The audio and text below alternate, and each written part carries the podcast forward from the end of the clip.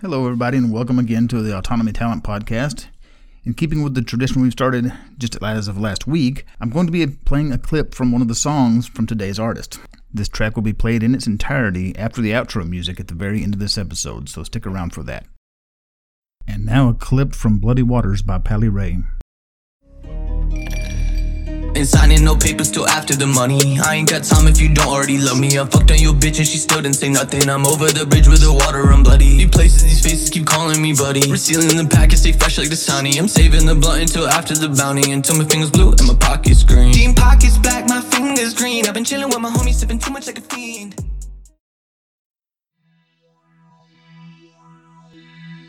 Welcome to the Autonomy Talent Podcast, where we feature creatives, discuss what they do, what they do to promote their creative endeavors, and try to come up with new methods that might boost their results and yours. We'll also have the occasional industry expert here to talk about what's new in digital marketing. So enjoy the show and remember to always live intentionally.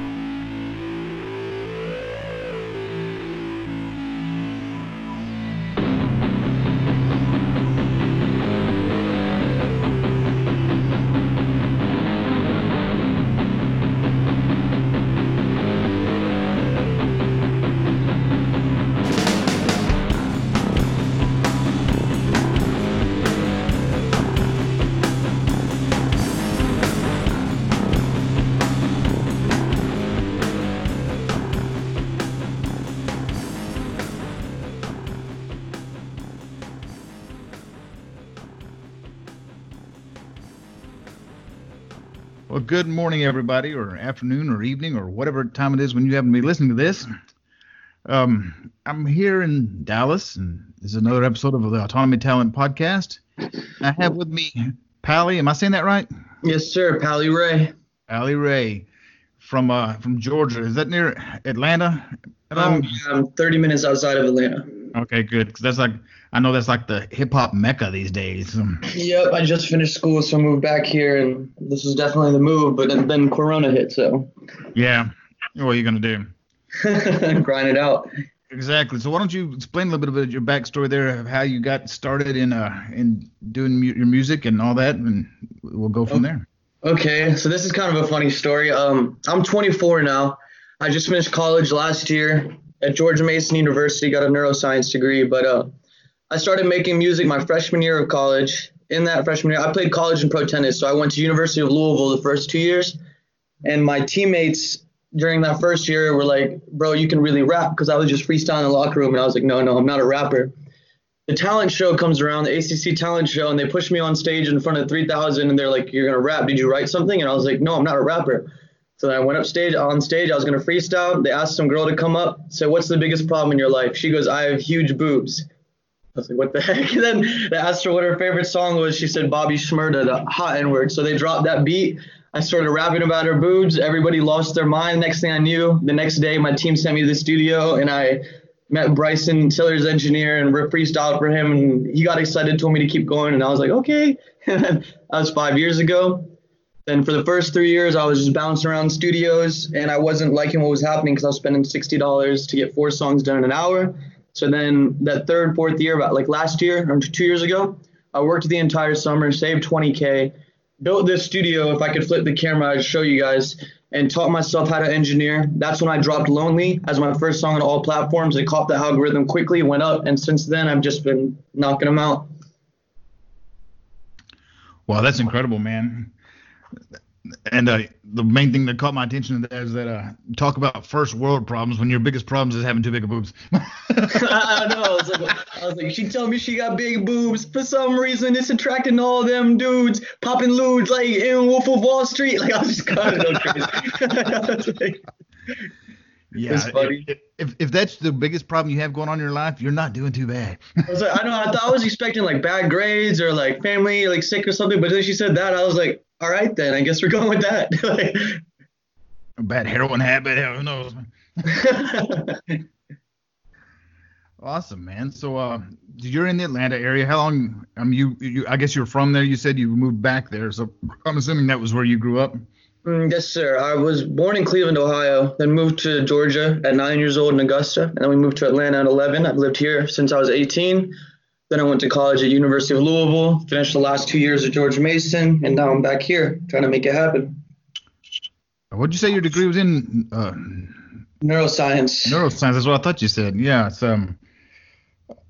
That's not exactly the uh, type of a degree you typically yeah, I'm- hear of a rapper having, but then you kind of like don't fit much of any stereotype, then do you? exactly. I don't have. There's no box for me. Yeah, you've made your own box. You like to hell with your box. I, I reject your box. pretty much, pretty much, pretty much. If you surprise them every time, they have to keep coming because they don't know what to expect. And you know, you know, like we can get into that a little bit, but like being Indian in this industry, I always get like looks, right? Like people will look and think I can't do it, but then they'll click on it and be like, "Oh, I never thought someone could ride like this," and I'll be like, "That's why you need to listen and not think." but right? but use it to my advantage. It's a double-edged sword, just like anything. All those all those things are a double-edged sword if you take it and own it. yeah, if they don't see it coming and you hit them with it and surprise them with it, that's gonna have an impact. So Exactly. So learn to embrace who you are. it's like that one girl that won. I think it was the first season of uh, Britain's Got Talent. The like really not attractive kind of woman that won that year. Just like You gotta love that though. no one expected that voice to come out of her when she walked out on stage at the audition show, but it was like holy hell, and it, it was, Yeah. and I think that that initial shock kind of helped carry her through the whole thing. I'm not that she wasn't really talented, but Hundred percent, hundred percent. Because I mean that, that shock, that's, that, exactly that shock puts people's attention. So when you do have quality in your work, they're catching everything now. yeah, they you might have. They're going to pay attention more, so they're going to catch it and they're going to realize that you know that hey, there's something going on here. Right. If you don't reach out and grab that attention somehow, you might just slip through the cracks. And that's and that's also what we have to. What I say is branding. Like like uh, if you Oh, yes, drop preaching that forever. yeah, if you just drop a lot of good songs, it's cool and all, but like it goes in and out. You need to create a brand that's memorable in people's heads, so that way they like if someone buys into the concept of you, they're gonna keep checking you out. You don't leave their mind. Absolutely, man. I could not agree more. I've been I've been preaching for ever since I started this autonomy gig last year. Um, that like the time to start branding is when you're still sitting in your room singing into a hairbrush or playing your guitar on your sitting on your bed when you're a teenager. You know, you you need to start your brand there and like start establishing that brand before you ever even think about joining a band. And then when you do, and you pop in and you jump into a band, and suddenly they're like, "Whoa, hey, we like have a built-in fan base already because you've already been doing it." And we're like, Exactly. "Yeah, if y'all been doing it all along, think where we'd be now." So And you're saying exactly right. Like a lot of people don't do that. I didn't do that because I started off just getting thrown into the fire and figured it out after. But a lot of artists will get their Instagram or their uh, social media pages up and running first, and then they've got that brand front, and then the music goes up. So in my case, it's kind of weird because the music went up first, and it's building my socials. So now I'm getting the brand together. But you're exactly right. absolutely, man. Um, that's how I've been building that autonomy. Just like set up all the social stuff and whatnot, and then uh, then put this podcast together and other things, and trying to get out get the word out Hey, about it's it. awesome thing you're it's all about building way. brand. Yeah, no, it's an awesome thing you're doing, by the way. Much respect. I mean, like going through that that many artists and trying to make playlists to help other people as well as podcasts like this to help people who could use it. It's an awesome thing you're doing. Absolutely, I love having artist songs. I could, I could. Well, I just, I just love sitting and talking to other artists because I mean, I'm a creative and I just vibe with creatives. You know, that's just the way it goes. But I'm on the same way. I also love being able to feature people like you and like help get you more exposure as well. 100%. No, I appreciate it. I appreciate the opportunity for sure. And I'm on that same wave. I try to talk to at least two to three creatives, brand new creatives every day, because you don't know who you're talking to and you don't know who you can learn from. I know exactly. I try. I try to like. I was. I just talked about this on a um, episode I recorded yesterday. That I try to at least go out and find probably twenty or thirty new artists that I can retweet their just retweet their shit. Yeah. Just, just, just, and, I, and I wind up going out and oftentimes, and I like I have multiple Twitter accounts that I use for different purposes and whatnot, different branded ones and whatnot. Mhm. But I have one that's just for retweeting, so I like go back in the next morning and use it and, and retweet everybody that I retweeted yesterday again on that just to that account. And so Awesome. it just it just pops a few more eyeballs on everybody, you know. And but it's not anything big going to happen from that. But no, and I, mean, I think I think as creatives we realize that like even if there's an artist that you don't completely like, you're like their songs are they don't hit me like that, but you know it's good and you know it's package well, you know the message is there. Your retweet could help them get three new fans. Exactly. Even if it's not my thing, somebody else is somebody's going to resonate with it. exactly. There. And the and the fact that like you think this way and respect other people's craft shows me like you know I'm not the only one. exactly. I just I love the process. I love the the creativity. It doesn't matter what genre it is. I mean, I have my own personal preferences, of course, what I my go tos, but um, the creative process is the creative process, no matter what it is. If you're doing a hip hop album, if you're doing an electronica piece, if you're doing a metal album, or if you're and writing a poem, or if you're doing a painting. and once you're a real creative, you understand that. You understand that you're not competing with anybody else. You're just competing with yourself. Yep. Another one is going to be two episodes in a row here that I've stated. This one, one of my favorite quotes of all time. I don't even remember where I first heard it. Was uh, the only person you ever have to compare yourself to is you from yesterday. Exactly. That's why you got to hustle harder. Absolutely. And this is a great time. Like I've been making moves during this time, and I know I've been watching a lot of other people are too. And this, the music industry is going to seriously blow up when this all blows over, man. Because like everybody's getting exposure, and people are going to be like chomping at the bit to get out and go do stuff. So like restaurants and bars are going to blow up as soon as they start opening again. But like no live music venues are going to be packed because everybody's starting to know these people better. They're gaining a lot more of a fan base. The people are wanting to get out, so they're like, hey, let's go see them. So it's it's going to be huge, and it's going to have a big you know spike at first, and of course it'll taper off some thereafter and level off at some point. But hopefully we can hit a fairly decent growth curve from the from wherever it levels off at. I agree. I'm trying to get into all those shows as soon as it's back. Absolutely. So you perform live regularly, or you were, I guess, before this? Uh, well, I did the college shows when I first started. So my first experience was performing in stadiums. I did that at both schools a few times, and then since I graduated, I've done about three or four free shows. I haven't gotten paid or anything, but I haven't had to pay or anything either. So it's just been like exposure opportunities. Since I just moved to Atlanta, I just wanted to get my face out there.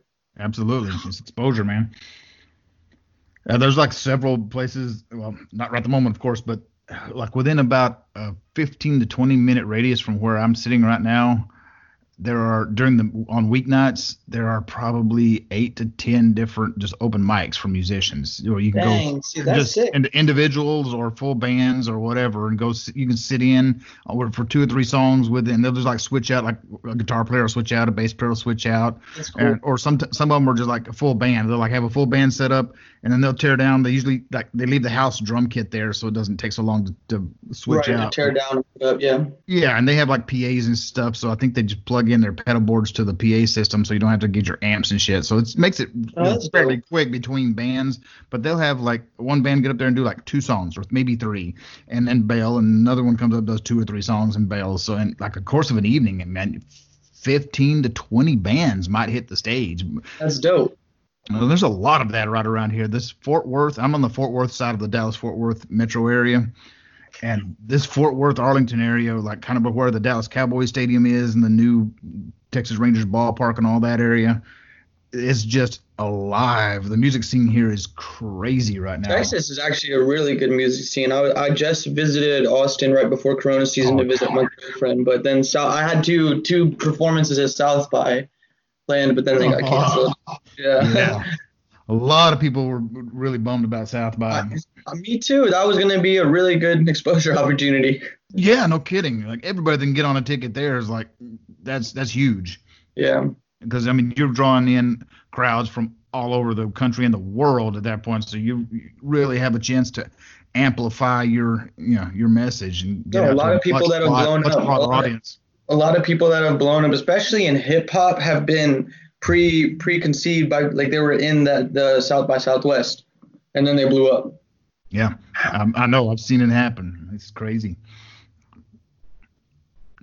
My band, fortunately, never has yet to get any solid recordings down. When I joined last year, I just joined last year, like in uh, May, I think it was, in like late spring, early summer, and then in October is when our studio got hit by the tornado. But um, yeah, so barely any time. Yeah, so I didn't, and during that time I was uh, learning the uh, the uh, existing song set, you know, set list that they had already, and getting up to speed on that, and everything was going fairly well. And our bass player, like in July, I got transferred to Houston with his job, so we lost our bass player. So we'd been like a couple of months trying to find a new bass player when the tornadoes hit. So we never managed to get anything down. Like me and the singer one day while our drummer was on vacation, um, we just showed up at the at the practice studio and we had we just got a new interface, a nice rack mount interface. Ooh. And he had a bass with him and I had my guitar and everything. So we set and screwed around with it with a drum track and we put together a little piece that wound up sounding fairly good. It's fairly simplistic. It sounds pretty cool, but it's it's not overly complex or anything. But that's actually what I use now for the intro music to this show. Sometimes it be like that. Yeah, and then the the outro music, it's a it's a little like slow, heavy jam that buddy of mine did. Um, and he, I, I asked him, and he's like, "Yeah, just credit him for it. And he'd be, you know, happy for me to use it." So, the, so the outro music is uh is his. So like, it's all indie stuff everywhere around here. Yeah, no, I mean it's all professionalized too. I like it. Yeah, and uh, that reminds me, when we get off here, I'm gonna hit you up to shoot me an email, eh, starting with your links to your uh, to, to all your social profiles and whatever you want me to, you know, link to in the description I of got, the show. cool, I got, I got a Linktree too, so it'll make it Oh yeah, easy. yeah, I saw that. Cool. And then, uh, actually, I was just on your Linktree a few minutes ago, but right before we started this, trying to do some research, and get ready. But I also want, uh, I'll need a, you know, a picture to use for the featured image on the website, and then um, I'd like to get one of your tracks, if I could, that I can edit in and do a a, um, a sample of at the beginning of the show. I'm just gonna, this is something I'm just starting to try to do. So Oh, for sure, for sure. I'll, I'll send you the. I'll, I I prefer if you do the one I just dropped, Bloody Waters. I'll send you that. Bloody Waters. Mm hmm Okay, cool. I was just watching actually uh like I actually had to pause the video about 30 seconds in because I needed to go grab a drink and get on this call with you. But uh I just seen on your profile your brand new uh your second YouTube video. Yeah, I actually- just started watching it. Yeah, that, that one's ten months old. I'm. Uh, I think you'll like the concept when you watch it because the the chorus is, "I am not lost, but I might be too far gone. Would you stay by my side till it's all done, or would you turn your heels and run?" So it's like I'm not lost, but I know I'm going somewhere. So even if I don't know my destination, I'm not lost. I belong here. Absolutely. We never know the destination. All we can do is uh I mean the destination isn't even really that important. It's all about the journey. Exactly. Um, It's all about the game, man. Enjoying the game while you're playing it. Exactly. Dude, yeah, I, I listened to like I heard like probably about half the first verse, and I was really kind of digging the message that we had going on, and it kind of tied in with what we were talking about earlier about how you just don't really, really fit in any kind of a box. So Yeah, that that's that's dope, man. I like that. I appreciate that. Sweet, man. So, uh, how long? I didn't um, look at the dates on your Spotify page, but how long have you actually been putting out music publicly? So SoundCloud was when I started five years ago, and then it was just freestyles. And you know, there's there's some talent in there, but it was a little corny, not shaped. Like I was just being myself. I didn't know how to make music yet, but there was definitely like talent, like in the little like four bars and stuff like that. And then there was hitches, so I worked those kinks out. But when I got the studio and had unlimited time to manipulate the sound myself, that's when I dropped Lonely, and that was a year and a half ago, almost exactly. And that song, that song just I don't know, it was just natural. It's still my first song. It's almost at 500k. The girl that sang on it is not even a singer. She's my teammate's girlfriend. The first night I made the studio, I went up to her and I was like, I just wrote this song. You want to sing it with me? And she's like, okay. She was drunk. Taught her how to sing it, mixed it. Next thing you know, that thing went up. So, and I think it, I think it did so because of the genuine energy and like the part of the journey. Like you're saying, like there was so much behind that, behind that song. Like I remember staying up all night, bawling my eyes out, watching these mixing tutorials. Like if they can do that for them, I just, I know I just got that much closer to my dream. And That- go ahead, go That's ahead. crazy. Cause I'm I'm on your Spotify page right now, looking at your uh, like as you know your top five most popular tracks at the top, and there it is. Break my uh, no no lonely four hundred fifty six thousand eight hundred sixty eight streams. I'm like holy crap, and Yeah, I you're can getting currently like 23,000 monthly listeners. That's that's incredible, dude. I appreciate you mentioned something about you mentioned something earlier about catching the algorithm with that first track, man. Uh, Mhm. Do you have any idea as to actually why, what you did, or wh- how that others might be able to duplicate that? all I've known is from my from my results and like you know so many tests and trial error and now getting it better with each drop is they say that you can submit early for Spotify playlisting, but they really don't check it. It really just depends on how people engage with your music. So in this case, this what I did was the biggest biggest bump for me. When I first started, Juice WRLD was my biggest influence. He still is, but at that time I was super inspired. I still hadn't found my own style yet, but I was like like like completely. But he was super inspirational for me. So I really just looked up Juice WRLD on Spotify, scrolled down to see all playlists, looked at every playlist owner that had their name up there, sent them a DM or email. I did that for about 50, 60 cats, and then like 10 to 15 really, really fucked with me and just put it on for free. And one guy, he doesn't make playlists anymore. Unfortunately, he sold it, but he was charging me five dollars for a play on a top spot of a playlist with 80,000 people. And he really, he really helped me out. That same playlist now, if you want to get on it, is $400 for a month. Jesus. Yeah, but but and going and saying that because I push my music to the right kind of audience, like I wasn't trying to push my music to 50 Cent's audience or none of that. You know what I mean? I realized like what I'm catering to at that moment and pushed it in the right direction. So when people listened to it, my save rate was good. They were finishing the song. I was having a really high save percentage. Like my uh, percentage right now is 60% of my plays still come from people's own libraries and playlists, them adding it themselves. So when you do that, that's when Spotify finds lookalike people, put on Discover Weekly, Release Radar, Radio, your top songs of the year, etc. So going back to what we were saying, it's really about branding and knowing your audience and what you're creating. Yeah, you've niched down so you know like your specific subset of of hip hop that the people are gonna fuck with you. Exactly. And from there, I grew. From there, like I started in this little pocket because I used to make chill and hype stuff, but because of who I am, I'm an Indian American student athlete from Atlanta, Georgia. The hype stuff wasn't going as much because I didn't understand the culture yet, but the music was there. But the chill stuff went because it was more genuine. It was more relatable as a human. So as that started to go, I started to understand myself in the culture, and now my music range is expanding a lot. That's why I'm able to drop harder songs, and they're going now too. And people are like, "Whoa, where'd it come from?" But it's been building. That's incredible, man. And in, in a year and a half, you built that up. That's very impressive, man. Very appreciate impressive. that. I couldn't have asked for more my debut year, honestly. I really couldn't have. I have over a million streams. I was I was truly blessed, and I was I'm still really thankful that there's still that people are still listening to me and keeping up with me. That's awesome, dude. Uh, I, I'm sorry, I'm not kind of looking at your Spotify page again while we're talking here. You're good. Um, you're good. I'm looking at some of your tracks. I was trying to find the albums and such, but I don't even have albums. I, I've just Okay. done like I've just done singles and one little EP. yeah, there it is. I just had it discography to pull it all up. Yeah. Wow. Wow. Quite a bit. Yeah, um, and I dropped six songs last year, and they all did numbers because I dropped them so spaced. This is another good tidbit of advice right here, or a little bit of experience. Because I dropped those six songs spaced out, they did commercially very well because I could keep pushing them, and the songs got really big themselves.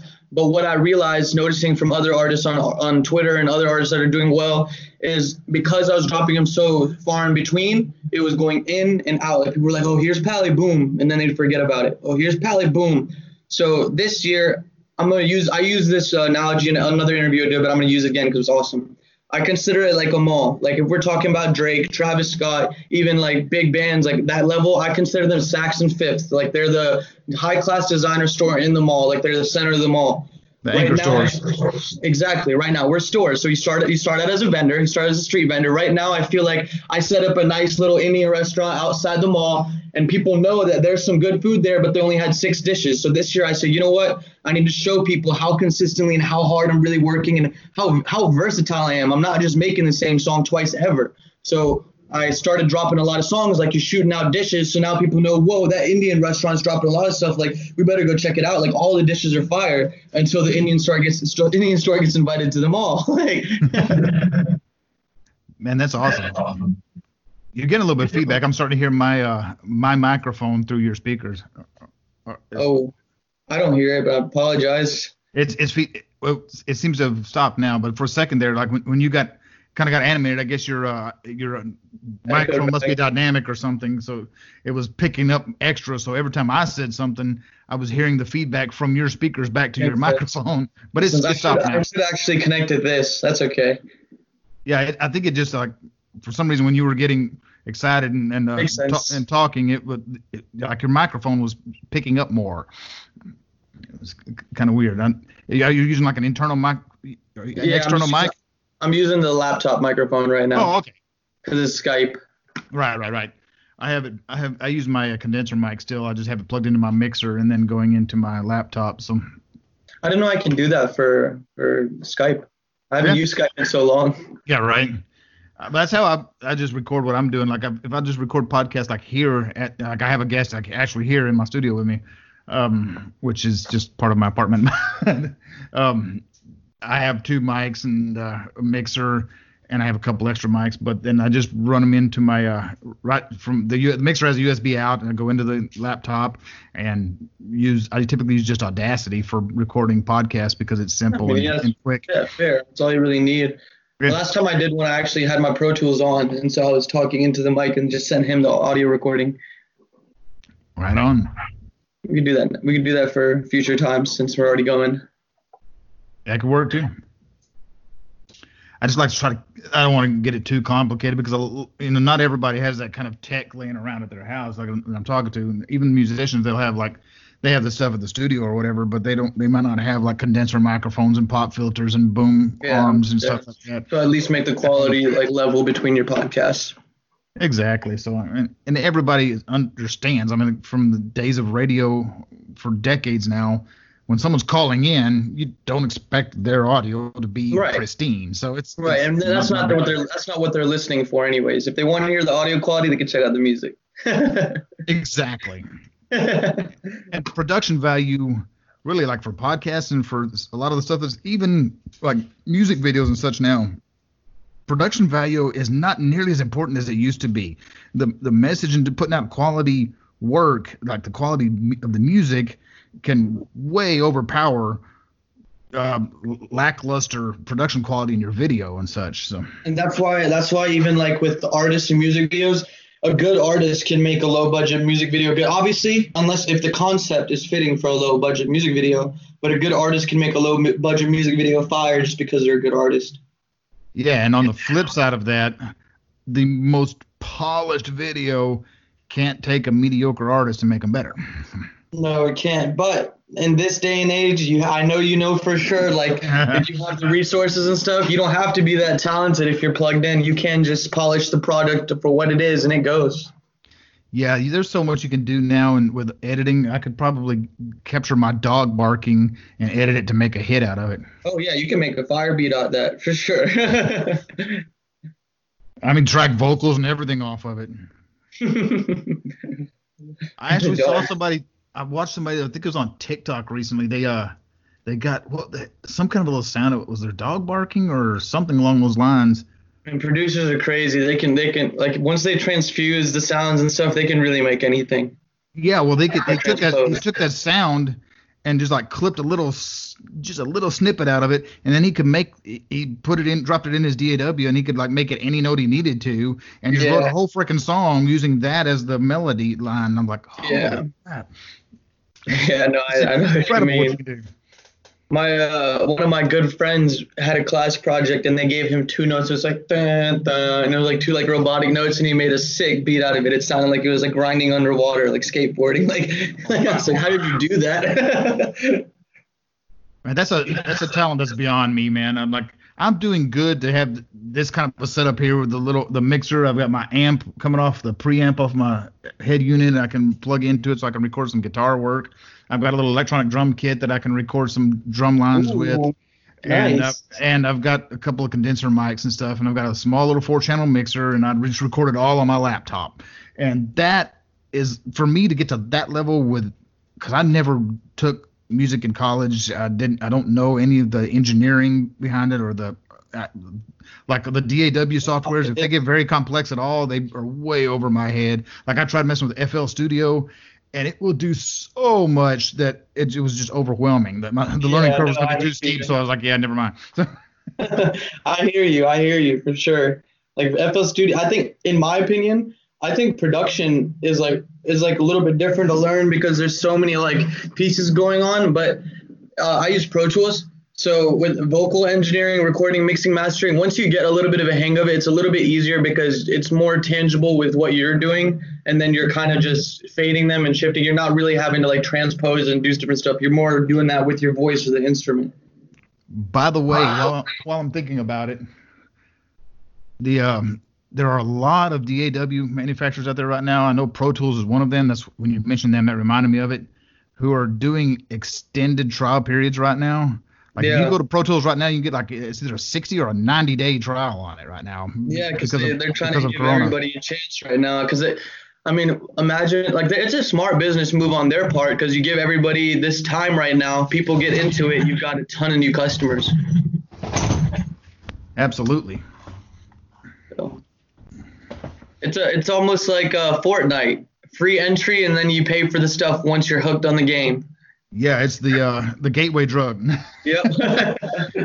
it's like the old crack dealer or whatever. They're like, he'll give you your first your first rock for free. That's funny.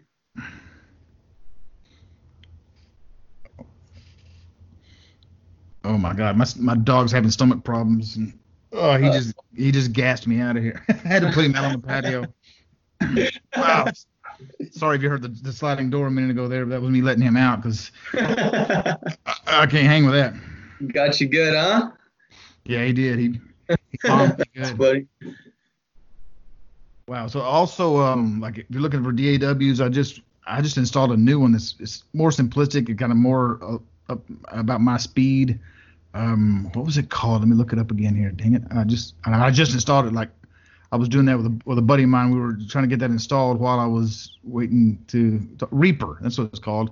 Mm, Reaper's going. Yeah, Reaper.fm. And if you look at the very top of the page above their regular banner, they have like a little white strip. It says if you're working remotely and or social distancing and would like to use Reaper at home, you can download a temporary Reaper license and you click it and if you copy it to your clipboard before you open it the first time, it'll automatically import the license for you. Otherwise you have to kind of like save it to a you know a, a text file somewhere on your computer and import it later, but um and I don't know how long they don't say how long it's for. Um Uh, another another I don't know if you knew this another little fact but um with softwares like Reaper and FL Studio since they have licenses like that I mean I don't recommend this but if you're starting I think it's okay to have software like that because you don't you're trying to learn the system.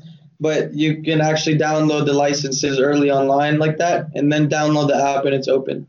But for vocal like for mixing engineering purposes like pro tools you can't do that. Like that's why you need an iLok. That's why they sell an iLok specifically and that's why pro tools is the standard now. Gotcha. Yeah. I know Pro Tools is like that's what I guess probably half the people out there are using that one, so they've got a big chunk of the market right now. yeah it's just Um, been around for a long minute so it's just industrialized in all the big studios and stuff Yeah. Ableton's another one that I hear a lot. So, ableton's awesome like uh, like ableton's awesome i like i like, I like producers that use ableton because it makes their music very versatile that's what we were actually using uh, with my band right before we. Had it's, it's great for that for tracking, especially different instruments and like and because like FL Studio will kind of it leans you towards certain sounds like spacey sounds, like looped sounds. You know what I mean? yeah. And the Logic, Logic, you can meld a little bit more too. It's easier with the quantizing, but still similar type of thing. But Ableton really allows you to do crazy stuff because it's also designed for EDM music. Yeah, the the guy I had on I was talking to yesterday, uh, he's an EDM artist from Holland actually, and that's Ooh. and he he's using that's what he's using Ableton for. Yeah. So, and he's got Ableton with a keyboard and, and an external keyboard, and that's that's his whole setup. It's like wow. Yeah. And- and- Yeah, he makes these kind of like producer, man. I mean, I'm not a producer at all. I'm just kind of like learning the trying to learn the basics of it so I can Yeah. kind of have a, a, a an understanding of how it works. So I can do a little bit of stuff at home, but I'm gonna have to have somebody actually do that, um, you know, do the mixing and mastering for me later because there's that's so far above my head. It would take me so long to learn it that I could have paid for it 20 times before I had a chance to learn it. So Facts, but if you spend the time to learn it, then you'll get over one million times what you would paid in value. that's that's true. So there's there's always a trade off. It's just it's just how long is it gonna take to learn it? Right, and it depends what what what your soon you something toward. out? Right, it, it depends what your affinities toward too. Like if you want to be, for me, like I want to be an artist. So people ask me, why don't you make beats? Because I have this kind of studio. I was like, I don't want to. I want to get as high as I can as an artist, craft that first, and once I can make my artist a livable career, then I can make beats. Exactly. My my um passion is for promoting. That's that's where I that's where I live, man. That's That's, and that's all. Like that's what that's another thing I like to say is like people, you like in this day and age, you can't just be an artist, right? Especially in underground, you have to bring value to the table in different ways, so people are learning like how to use their different skills, and that's why the underground is so important because we have to work together. Because the social medias and algorithms are designed to keep us down. I mean, I don't know if you agree with that, but that's how I look at it.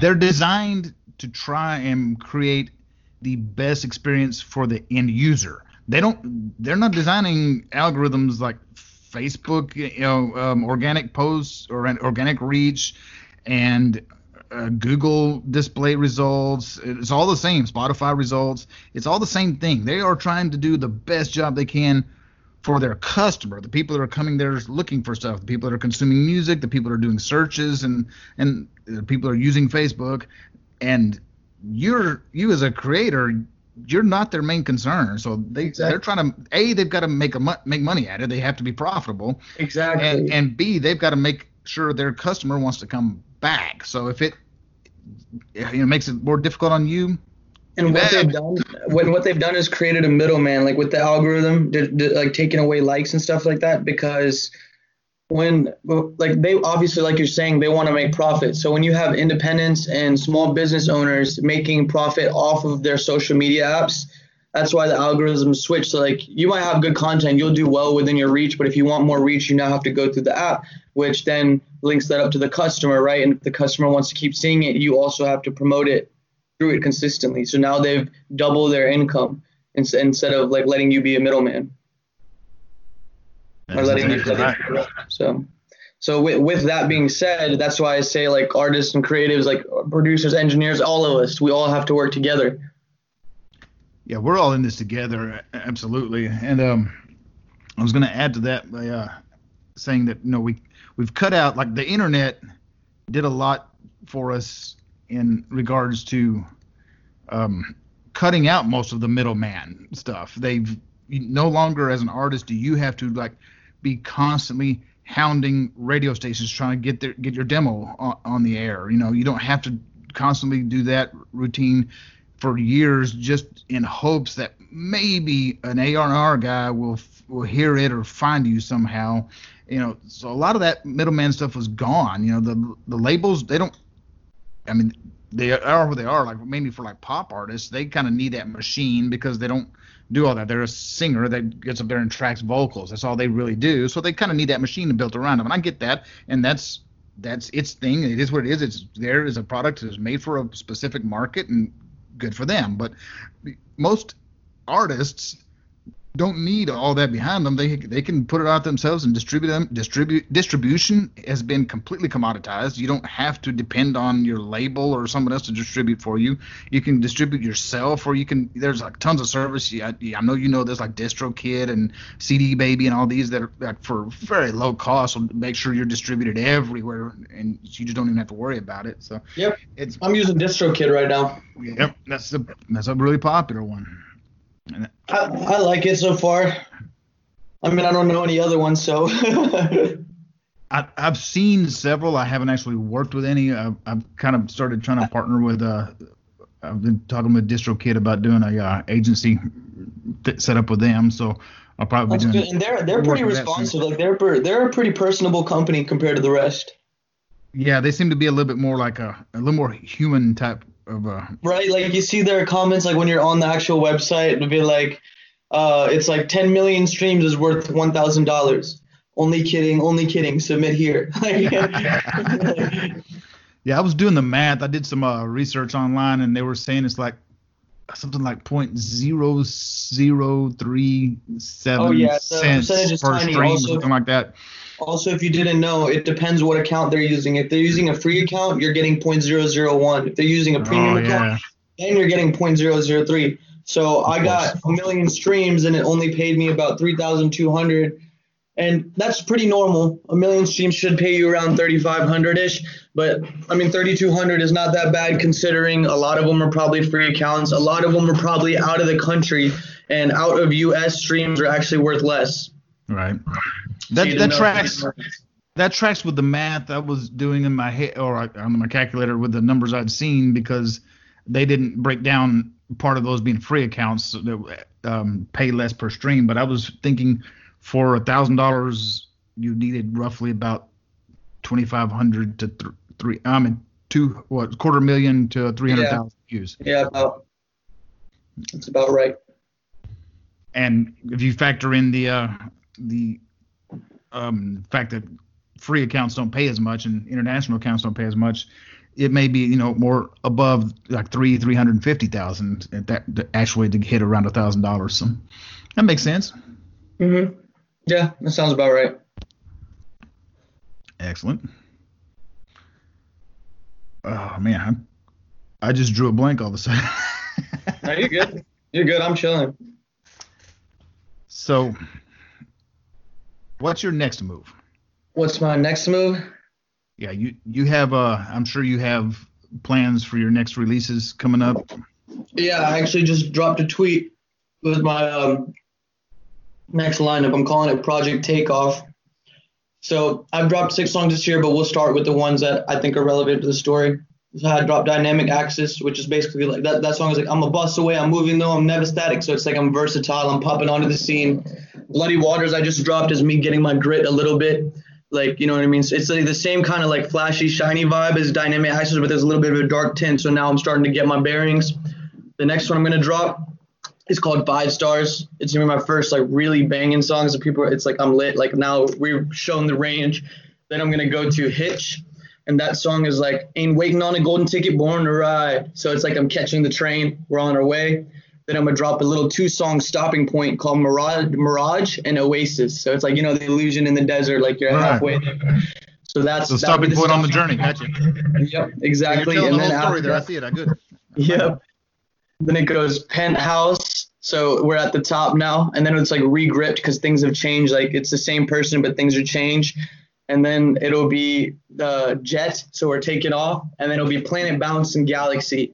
And that's the really the main ones I have for the storyline. And then I have a bunch of features with a ton of talented artists all dropping around it. So what's the frequency for release? Like how how are you Right now, I'm doing that? every every two weeks. Like Wow, since since January 21st, I've been knocking a song every two weeks, and I've been varying like crazy. Like the first one was trap, the second one was pop punk alternative. The oh, third wow. one was the third one was like just regular hip hop, kind of like fast a little bit, and the fourth one was like R&B pop. Like I've I've just been like switching on every one, so people keep checking because they really don't know what to expect. So if you don't check, you're missing out. Wow, that's crazy, man. That's awesome, dude. You are really making moves right now. Well, last year I made 180 songs, only dropped six, and I did, I think so many of them deserve to drop that I was like, you know what, like people know my name. I just have to show them that this is it. Like this is legit what I do. Like this is my life. I put more than anything into this into each song, and I'm and I have to showcase that now. So for people to really get it. So Now, run that by me one more time, and for me and everybody else, how many songs did you actually create last year? 180. In this year alone, I've already created, I think, 62. 62. Holy hell! Oh yeah, like yesterday. yesterday I went on. Yesterday I went on Instagram Live with a new producer I just met, Willie Beats, phenomenal guy. And you know what? Let me tell a little story about that too. Um, you never know, uh, especially this is, goes to all other artists and like like beginning out or anybody any creative like beginning. Do not care about numbers. I never gave a shit about numbers because you never know. Like you have to listen to the actual art because I had one guy message me who had 40k followers and was verified on Twitter, and he was like, "Yo, I can make your music better. Like I charge 200 for this, 300 for this. Send me his stuff." And everything was offbeat, way too loud, and I was like, "Huh." And then another dude with 100 followers approached me so humbly and was like, "Yo, like I don't even want to charge you. You have dope music. I really just want to get like make some fire music. Let's do 50-50. Send me his beats. Phenomenal." And, and and like you you just don't know. But anyways, I connected with him on Instagram Live, and we made a song on live yesterday. So we finished it. We finished the whole song. Like he was sitting there with me. He was helping me with the lyrics. I was telling him the concepts. I was like, okay, we're landing on the island. We're saying the volcano's erupting and now we're taking off again. Let's say something like we took the bag, like we took the chest. You know what I mean? Like we took what we wanted from the island. We're moving on. We don't got to stay for the drama. That's why the volcano's blowing. We're just moving. So it was cool. Wow, that's it, was crazy, it was a good time. It is amazing the kind of stuff you can do. I was watching um on uh again on TikTok. I've, I've been streaming a lot of TikTok lately. That's one of my, one of my guilty pleasures. When I'm just sitting and I have a few minutes, I don't have something I desperately need to be doing. I'll, sometimes I'll just scroll TikTok, but it can be a time suck. You can get sucked into a black hole and realize, oh crap, an hour just went by. Yeah. but there's this.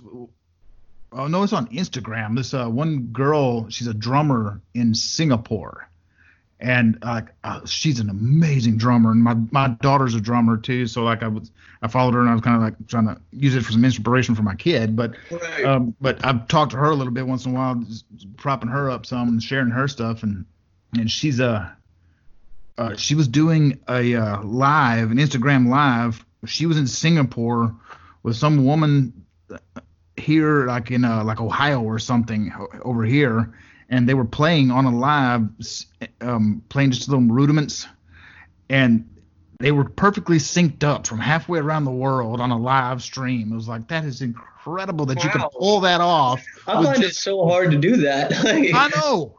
I don't know what kind of interface they're using to get the latency out, but it was gonna like, amazing. whenever they do those Instagram lives where you can freestyle, I can't do them because like it's just a so off timing. It's, Yeah, it's even like with my uh when I'm trying to record with my guitar into my laptop with whatever DAW I'm using at the time, even if it's just Audacity, which is pretty simple. I've done just some basic tracks with that to, for working Yeah. tracks. But um, the, the the drummer you said what you said she played an instrument with someone via via live was it like her bandmate or something? No, it was a, just another woman from the states. Uh, a, a different so they were just- and they both had they like a little. song? They both had one drum. No, they were just playing basic rudiments. Well, they were pretty complex rudiments. They were playing on one on just a single drum, just with a pair of sticks, just and they were, and they were doing were some really fast rudiments, really fast rudiments too, like with triplets and stuff in there, and they were synced up, both of them playing the same thing simultaneously. It was incredible to watch. I was like, holy cow, that's amazing. That's wild. They like they they must just their timing drummers timing too when they get that good is impeccable. So I'm sure they just locked into each other and just kept going. Probably so. That's really dope. That's I'm sure another- that was cool to watch. That's another reason I love playing with a drummer live, like we are talking about earlier. I think that was before we were on the air. But um, Yeah.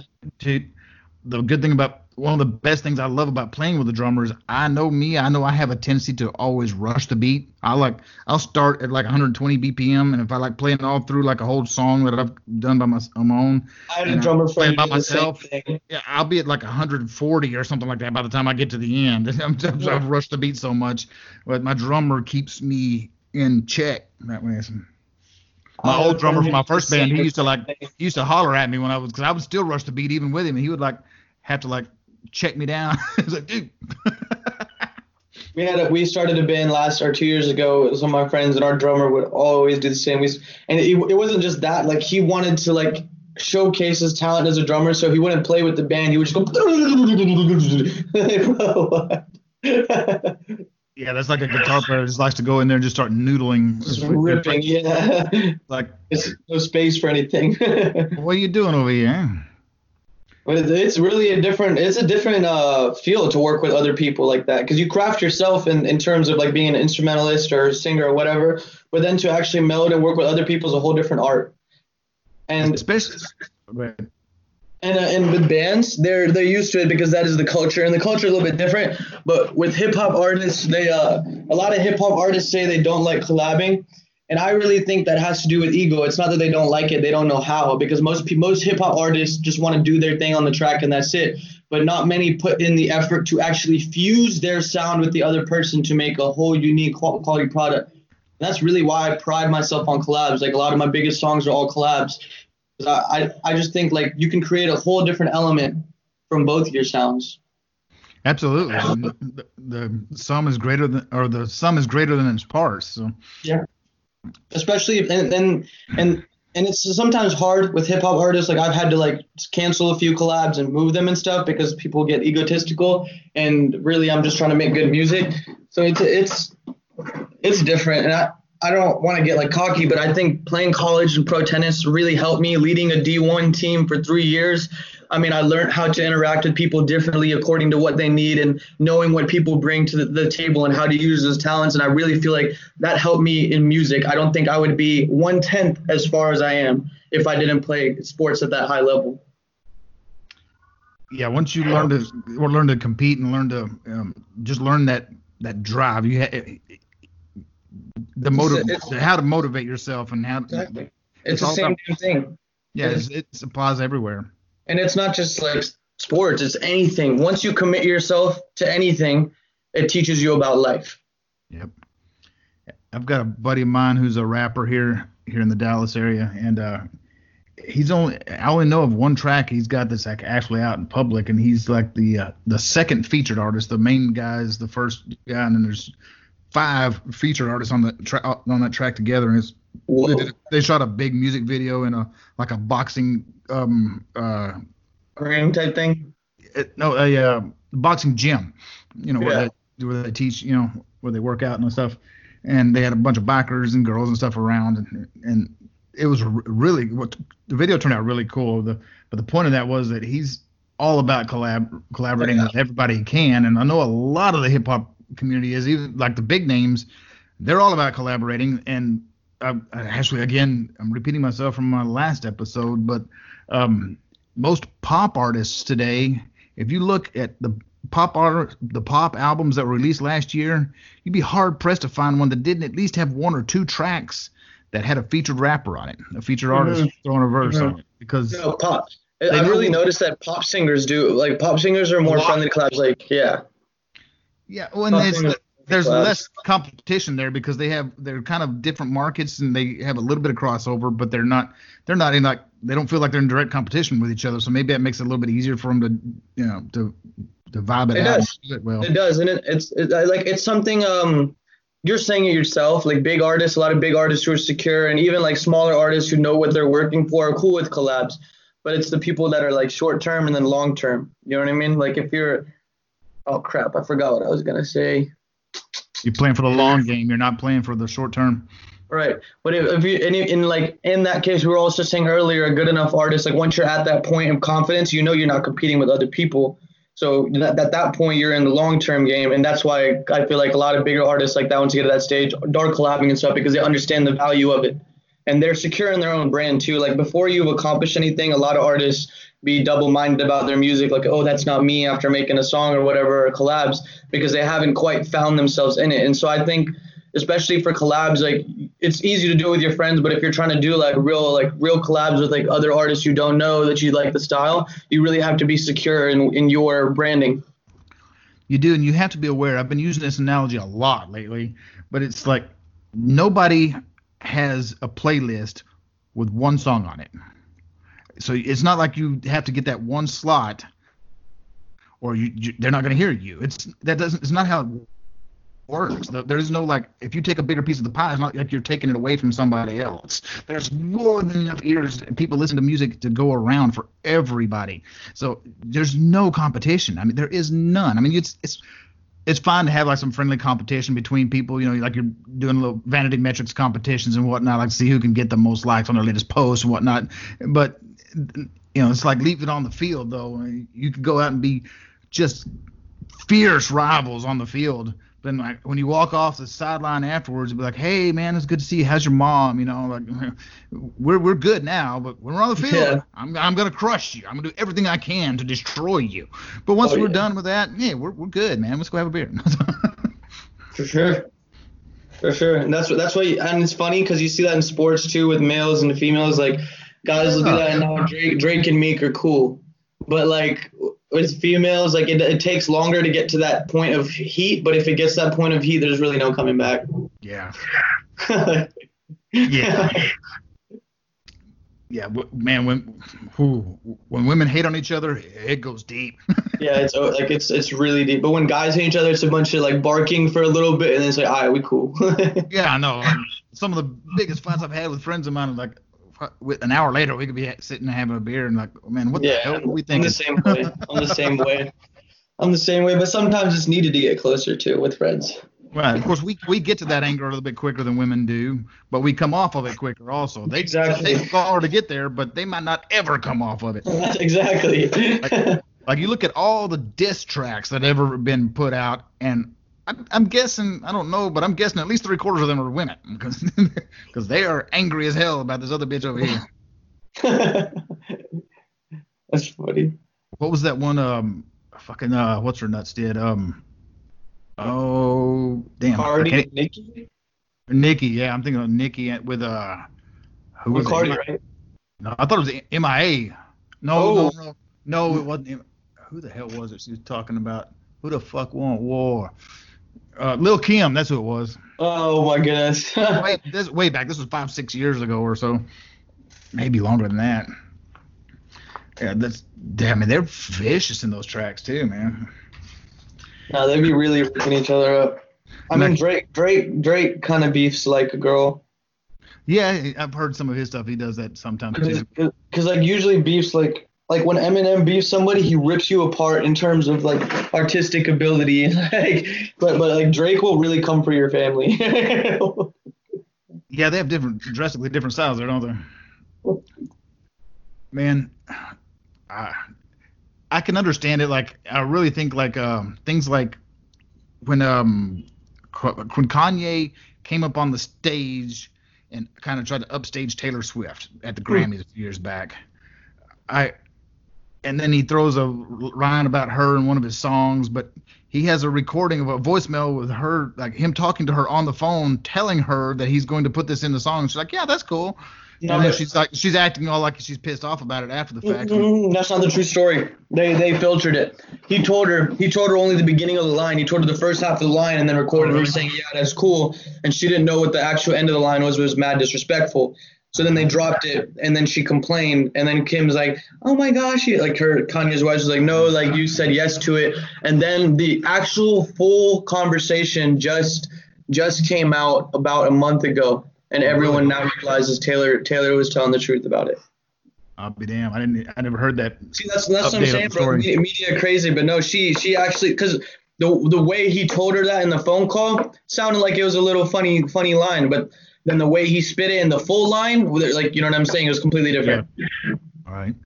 Well, I was what I was, what I was going with that was like if you were to do that, like say you knew somebody, um, a friend of yours or someone you'd collaborated with previously or whatever, um, someone you knew from college or whatever, and it was working doing doing music of his own. If you like cooked that up on the side, it's like, hey man, let's like generate a beef here. Let's like do diss tracks on each other and I, I wouldn't fault you for doing that. I mean, it's, it's a little is a little shady and a little dis, disingenuous, yeah, but it's gonna blow up. It's gonna sell records, man. and you know what? That's that's something I've struggled with for a while. That consider that's that topic you just pointed out because it's TikTok too and a lot of social media. The difference between social media success and the difference between industry success. Yeah, that's a, a lot one. of people like a lot of people will go for that, and like you know sometimes it hurts to see like gimmicked artists like who don't really have music, but they're like using the gimmick and using it well to get the attention. It sometimes hurts to watch that go up, but then if you know what you're building, you know that the process is slow and you're building a foundation that can't be destroyed rather than just like a, a flare. Right. It's like a lot of people that like blow up on TikTok because they can lip sync or do something catchy with their moves and stuff. It's like that's great, but do you have any real talent that's that's um, marketable beyond yeah. that? because once and, once TikTok starts to fade, you're you're gonna fade along and, with it. And the thing is, if you and like I've thought about like because I see a lot of these, I, I see a lot of Indian artists either either one being completely trapped and not being themselves, like trying to be somebody else, like trying to fit into the culture too hard, or two, going like with the comical route and making fun of our culture, like the da, da, da, da, like type stuff. And it's like I could do an Indian type song like that and gain a lot of attention, but if you blow up on a crutch, you can never run. And I'm trying to fly. So. Yeah, exactly. Now, if, if you do that once in a while, you kind of throw that out there, and everybody Yeah, understands that's- you're doing it to have fun with it. Exactly. That's, fine. But but that's your audience That's- will accept that. I mean, you've already got an audience. Not you're not banking on that to to help put you on. You're just exactly like if I because if it's I part want of to who make you it, are. Exactly. If I want to make it, I want to make it off my music being legit, and then I can do stuff like that because I got the attention. I can actually do it. But I don't want to use that to show you my music is legit. I mean, I guess I could, but I still have to find a way to do it that's applicable and not, you know, in something that was still me, like you said. Yeah, you don't have the leverage at that point if you're if you're relying on crutches like that. You Exactly. the, the crutch has all the leverage, and once that It's com- it's Once that- compromised. Like now you're stunted. So even when you drop real stuff, it's like yeah. So that's why that's why you have these artists branding Kind of branding is gimmicks, branding is gimmicks, and it's fine. You can brand as a gimmick if that's what you want to do. Like Blueface Six Nine, and they've done a great job with it. But like the social media show that really like however you brand yourself now is more important than talent. I mean not more important. But you get what I'm saying. If you package whatever you have correctly and ship it out, it's going to do better than someone who's just raw talent but doesn't have mixing, mastering, any of that stuff. You're definitely going to listen to the bad artist more because it sounds more together. Right. Absolutely. And going back to the gimmick thing, like there are a few people that wind up being able to carry it for a whole career. I mean, like look at Weird Al Yankovic. Yeah, that dude has yeah, been a gimmick for 40 plus years. yeah, And and he's still doing it, and it works for him. But for every Weird Al, there are like nine million people that tried with some gimmick and failed. So, yeah, and there's like one of him. so that, yeah. And that too, the find, me, the find me another gimmicky person like that that's had that long of a career. And the gimmick works in those cases because it really is them in their in that. Yeah, that's true. Like they like they didn't break open into like you know what I mean, like trying to be a real artist. They went into that path and really found it through that, and that was really them. So that's why it works. When people are trying to imitate somebody, you can never be better than the original. So you've already limited yourself. Uh, that's, you just hit on the key to it all, man. Authenticity. yep. You gotta be true to you. You gotta do uh, you. a lot of people have been telling me recently they're like bro your new songs are like that new wave of modern rap but it's still you. And i'm like yeah well you heard my old songs. It was me and it was a little choppy but there was talent. So all it's doing is shaping now. And and this is also another good point. Like a lot of artists go into niches and I mean, it depends on your talent and like what your like what your style is. But I think like when you go into like certain like different niches, it's because you've created your own sound, but you don't want to meld to like what's like trending or whatever right now. So that becomes a niche. But the artists that stay relevant are always changing, like Drake and Kendrick and all them. Like they're staying current with the times and using those new influences and making them theirs. They're not just using them. Like if I say like like there's a They're lot driving of the trends. Right, but a lot of a lot, and even so, like when artists say certain lines, like "walk into the club and it's popping," a thousand million artists can say that. You know what I mean? I have to Yep. say that in a way that only I can say it. That's branding. In your own voice, and your own style, and your own everything. Yeah. Exactly, and you, and then every time you hear it's like like this Pally Ray. You know what I mean? That's Pally Ray saying that. That's not oh who's this? It sounds like that. Like oh that could be that. You know what I mean? Yeah, I was impressed with your stuff when I you popped up on uh, when I was trying to put together playlists and such, trying just trying to put on artists as much as I could. And you were one of the people that submitted a song, and I, when I started listening to your stuff, I was like, wow, this kid is on fire, man. So I, that's why you caught my attention. And I was like, I started talking with you, and I had to get you on the show because I was like, I knew you had some good insights for people, and you've already dropped some serious knowledge bombs here today. I appreciate that. And that's what I'm here for because I, I always try to give back because when I was at that level, I wish someone gave me that. Everybody always used to like look down at me and be like, oh, you can't rap because you're Indian or not take it seriously. So I had to make the distinction clear for myself. So that way, when artists come to me and tell me I'm helping them or my music is like really inspiring them, I try to give them as much as I can because if I even saw this one kid yesterday, he was a phenomenal singer. I coached him five years ago in tennis. He wasn't that good at tennis, but he's a great singer. And he hasn't hit me up in a long time. And he just dropped his first song, and it's at 50k. And I listened, and the lyrics are a bit amateur, but I was like, your vocal vocals are amazing. Like you've got the soul for this. So I had called him. We t- chopped it up for maybe like five, six hours. I gave him a bunch of producers connection. He's like, bro, like I didn't think like anyone was like this genuine. Like, why are you helping me? And I'm like, because I can see where you're going, dude. Like, if I if I have the ability to patch a piece of that tunnel, I'm gonna do it. Yeah, you can just see it in people. Like I can see it in you right now. You've you've already crushed it with your your schooling. You crushed it in tennis. You just you're you're just gonna you're driven and you're going to whatever you're doing you're gonna succeed at it. And you've already shown that in in your music in the last just 18 months. So i appreciate that for real. I mean I, like i said i honestly could not have asked i never expected anything like that. I just kept going. No time to look back.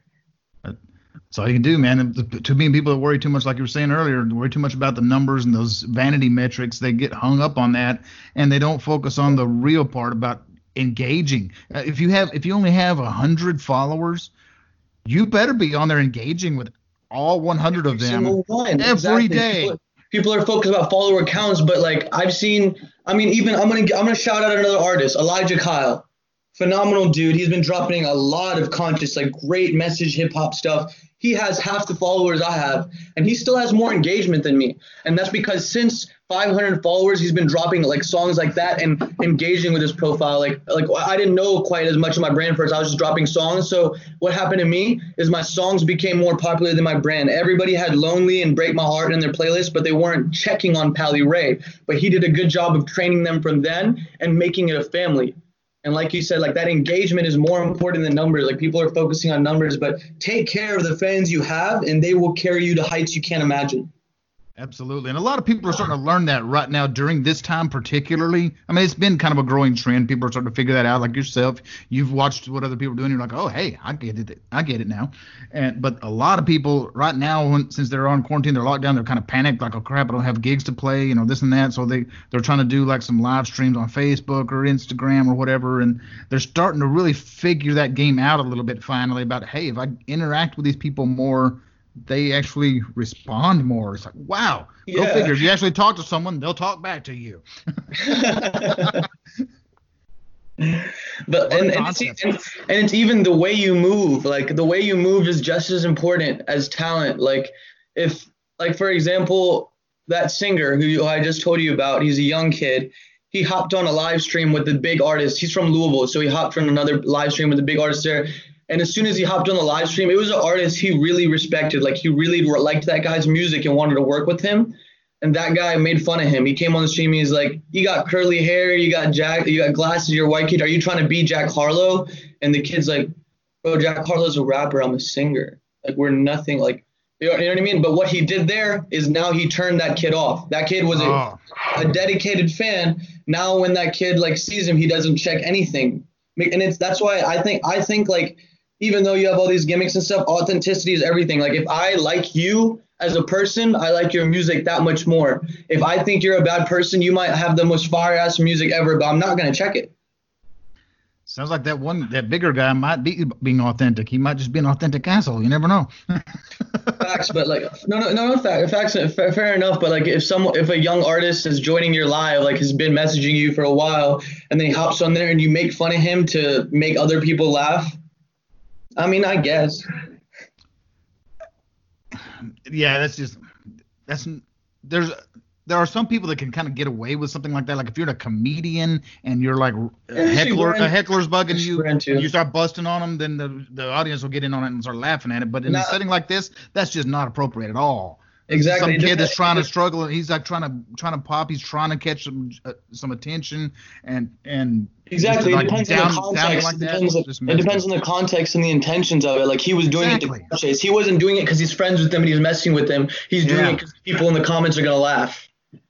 Or like the com- comedian um, example I used, like somebody the heck the hecklers in the crowd's being an asshole, so the comic's gonna gonna like put him down. You know, it's like exactly that's different. And then you think then, you're gonna be a you could think you're going to outwit me up here on the stage. I'm up here doing this. You exactly. think you're going to be? You think you've got a sharper wit than me? Bring it.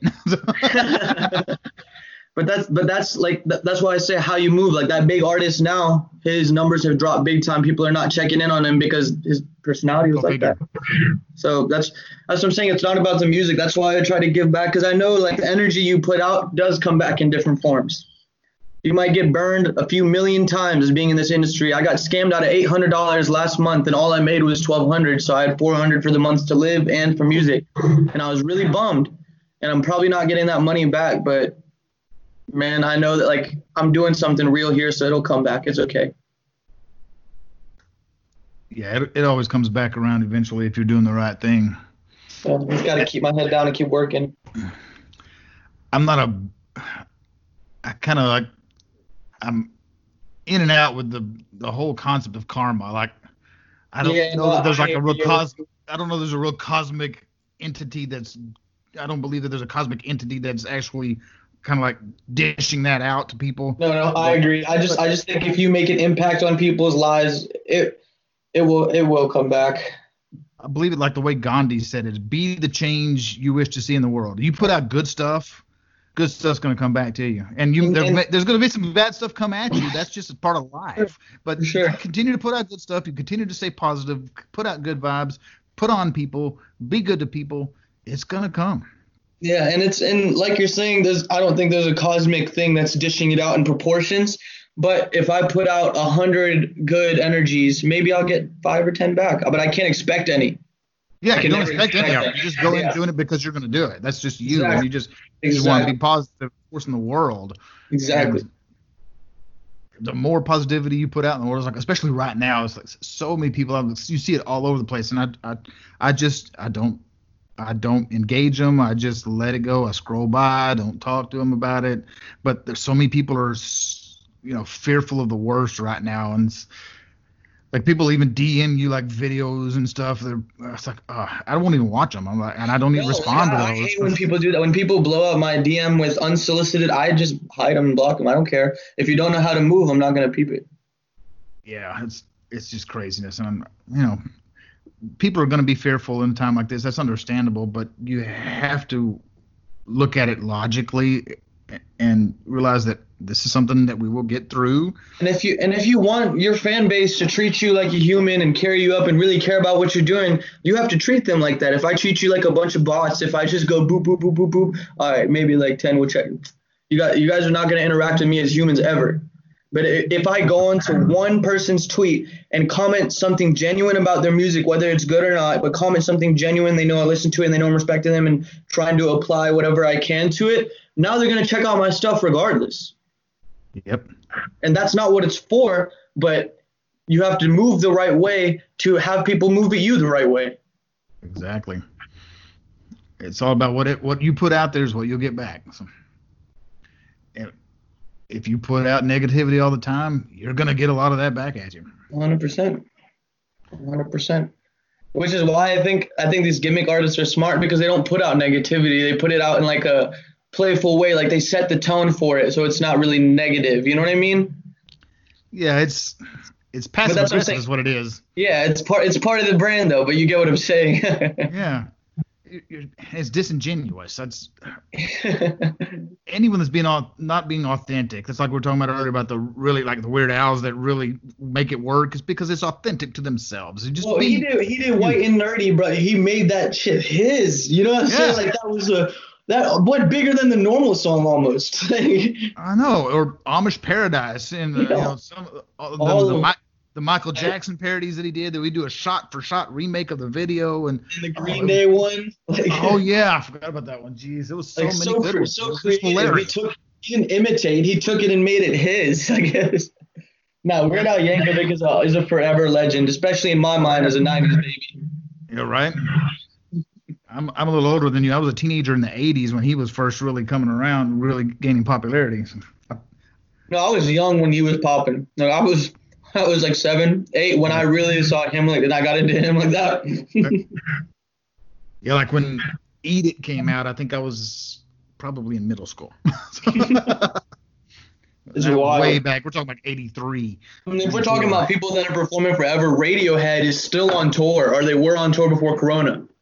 Oh man, I just saw another one that somebody said that. Oh yeah, that's who it was. I was like, I don't know why I never was a fan in the first place, but Dokken is actually going on tour right now. I'm like, really? Where did they dig those guys up from? They, the, how do they get up on the stage with their walkers and stuff? You know. Well, I guess if Keith Richards can keep doing it, then anybody can. I mean, that's it's so cool to watch that though, because I mean, and I mean, once you get to a point where you're getting tens and hundreds of thousands of streams on each song, it's not like it's a tipping point. And how you break into the industry really sets how you can fall in. Because if you break in the wrong way, you can lose everything so fast. But if you break in the right way, you can stay forever. Yep. Yeah, it's like we were talking about earlier, man. Those ones that they just do it gimmicks. Those gimmicks are fleeting, and they they might shoot off like a bottle rocket. But what happens to the bottle rocket when it gets up there? It pops and well, it's done. Well, you get to like, let's say you get to fifty thousand followers or whatever and off this like two songs, but you are just creating a gimmick, like you're sounding cool. So when you're creating a gimmick, every song sound the same. I mean, they're different songs, but they sound the same because you're creating an image. You're not being yourself and manipulating it through it. You've created a gimmick branded sound. So what that happens is it gets clout to a certain point, and then people want to go in and check more of you, and you don't have more.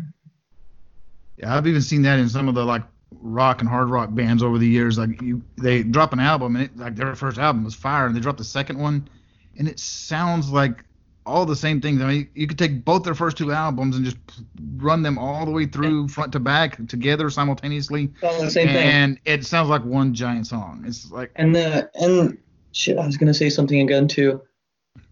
Sorry, I do read your train of thought again.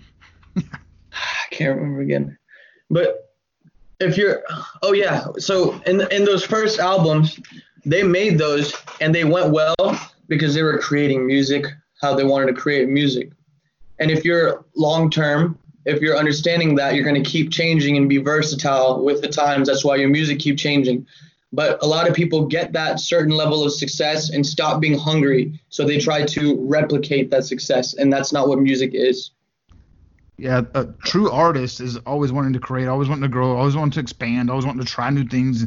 Like I'll constantly struggle with my guitar skills don't even come close to matching my ambitions. So and I, I think that's a good problem to have because it always pushes me to try new stuff and to try to improve my skills. Hundred percent. And and uh, even so, even so, saying like if you're in that mindset, you're always working.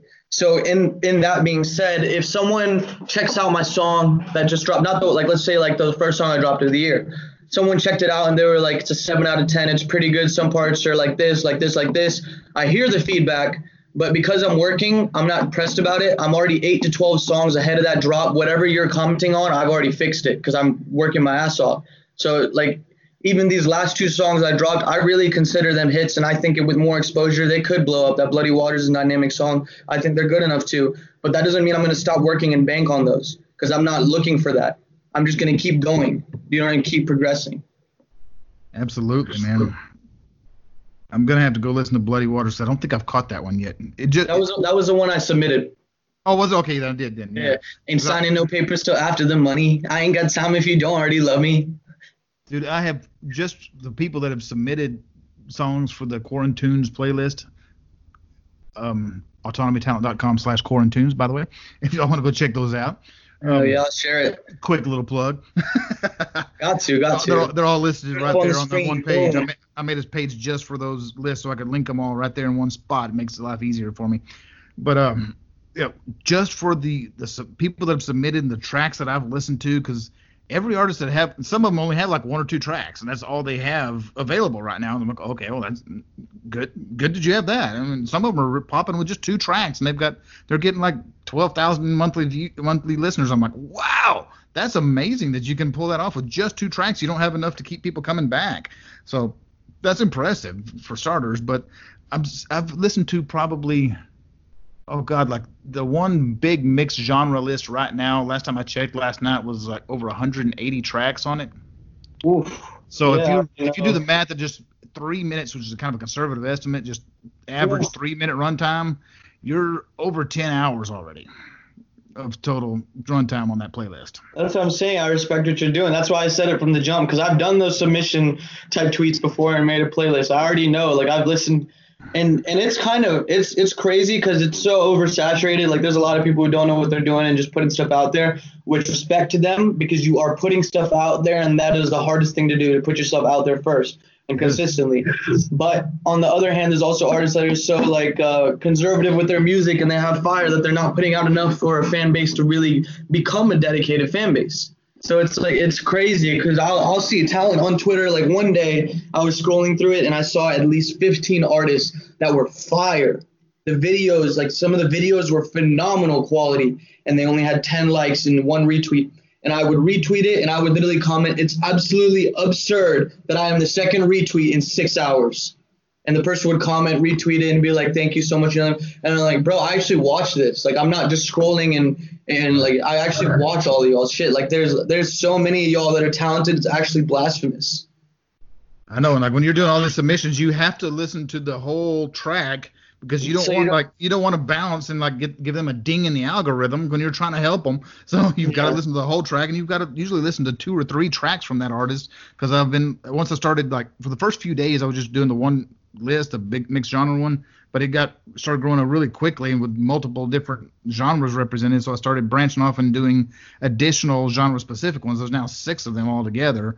Um, like one of them, the hip hop ones, like got over hundred songs on it already, and but like usually just one artist per on the big mixed genre one because I didn't want to get it too loaded up with too many right, right. of one person. But like, and that's like over 180 now on that one, one track per artist. That's wow. But um, it's, it's, I'm still blown away by how it's how it's gone. But on the genre specific ones, I'll put like two artists, two songs per artist on those, just to kind of help build them up a little bit. And and so you've got to listen to four or five tracks per. Do you want me to connect you with? A, do you want me to connect you with another curator I know that's really doing the same thing, and he's done a phenomenal job on Twitter. Like he's got a big following. If you'd like me to connect you with him hook me up. I'll go. Just, I'll just go retweet his stuff. Just like drop me a link to him, and I'll go like follow him and just retweet the, what he's doing. Cause, okay, I'll, I'll show you the profile. Caviar Music. Can you see that? Caviar Music. Oh, it's a little blurry, but I bet I can find it. I'm a, I'll link it to you. I'll send it to your DM. But just tell him, uh, just tell him I recommended you, you to him, and you guys can talk because he's really done a great job with it too. I'm sure he has some amazing, like he would probably be a really good interview as well. Now if we're talking. if you wanted. Oh wow! I just got C A V I in there and it popped up. I'm already following him.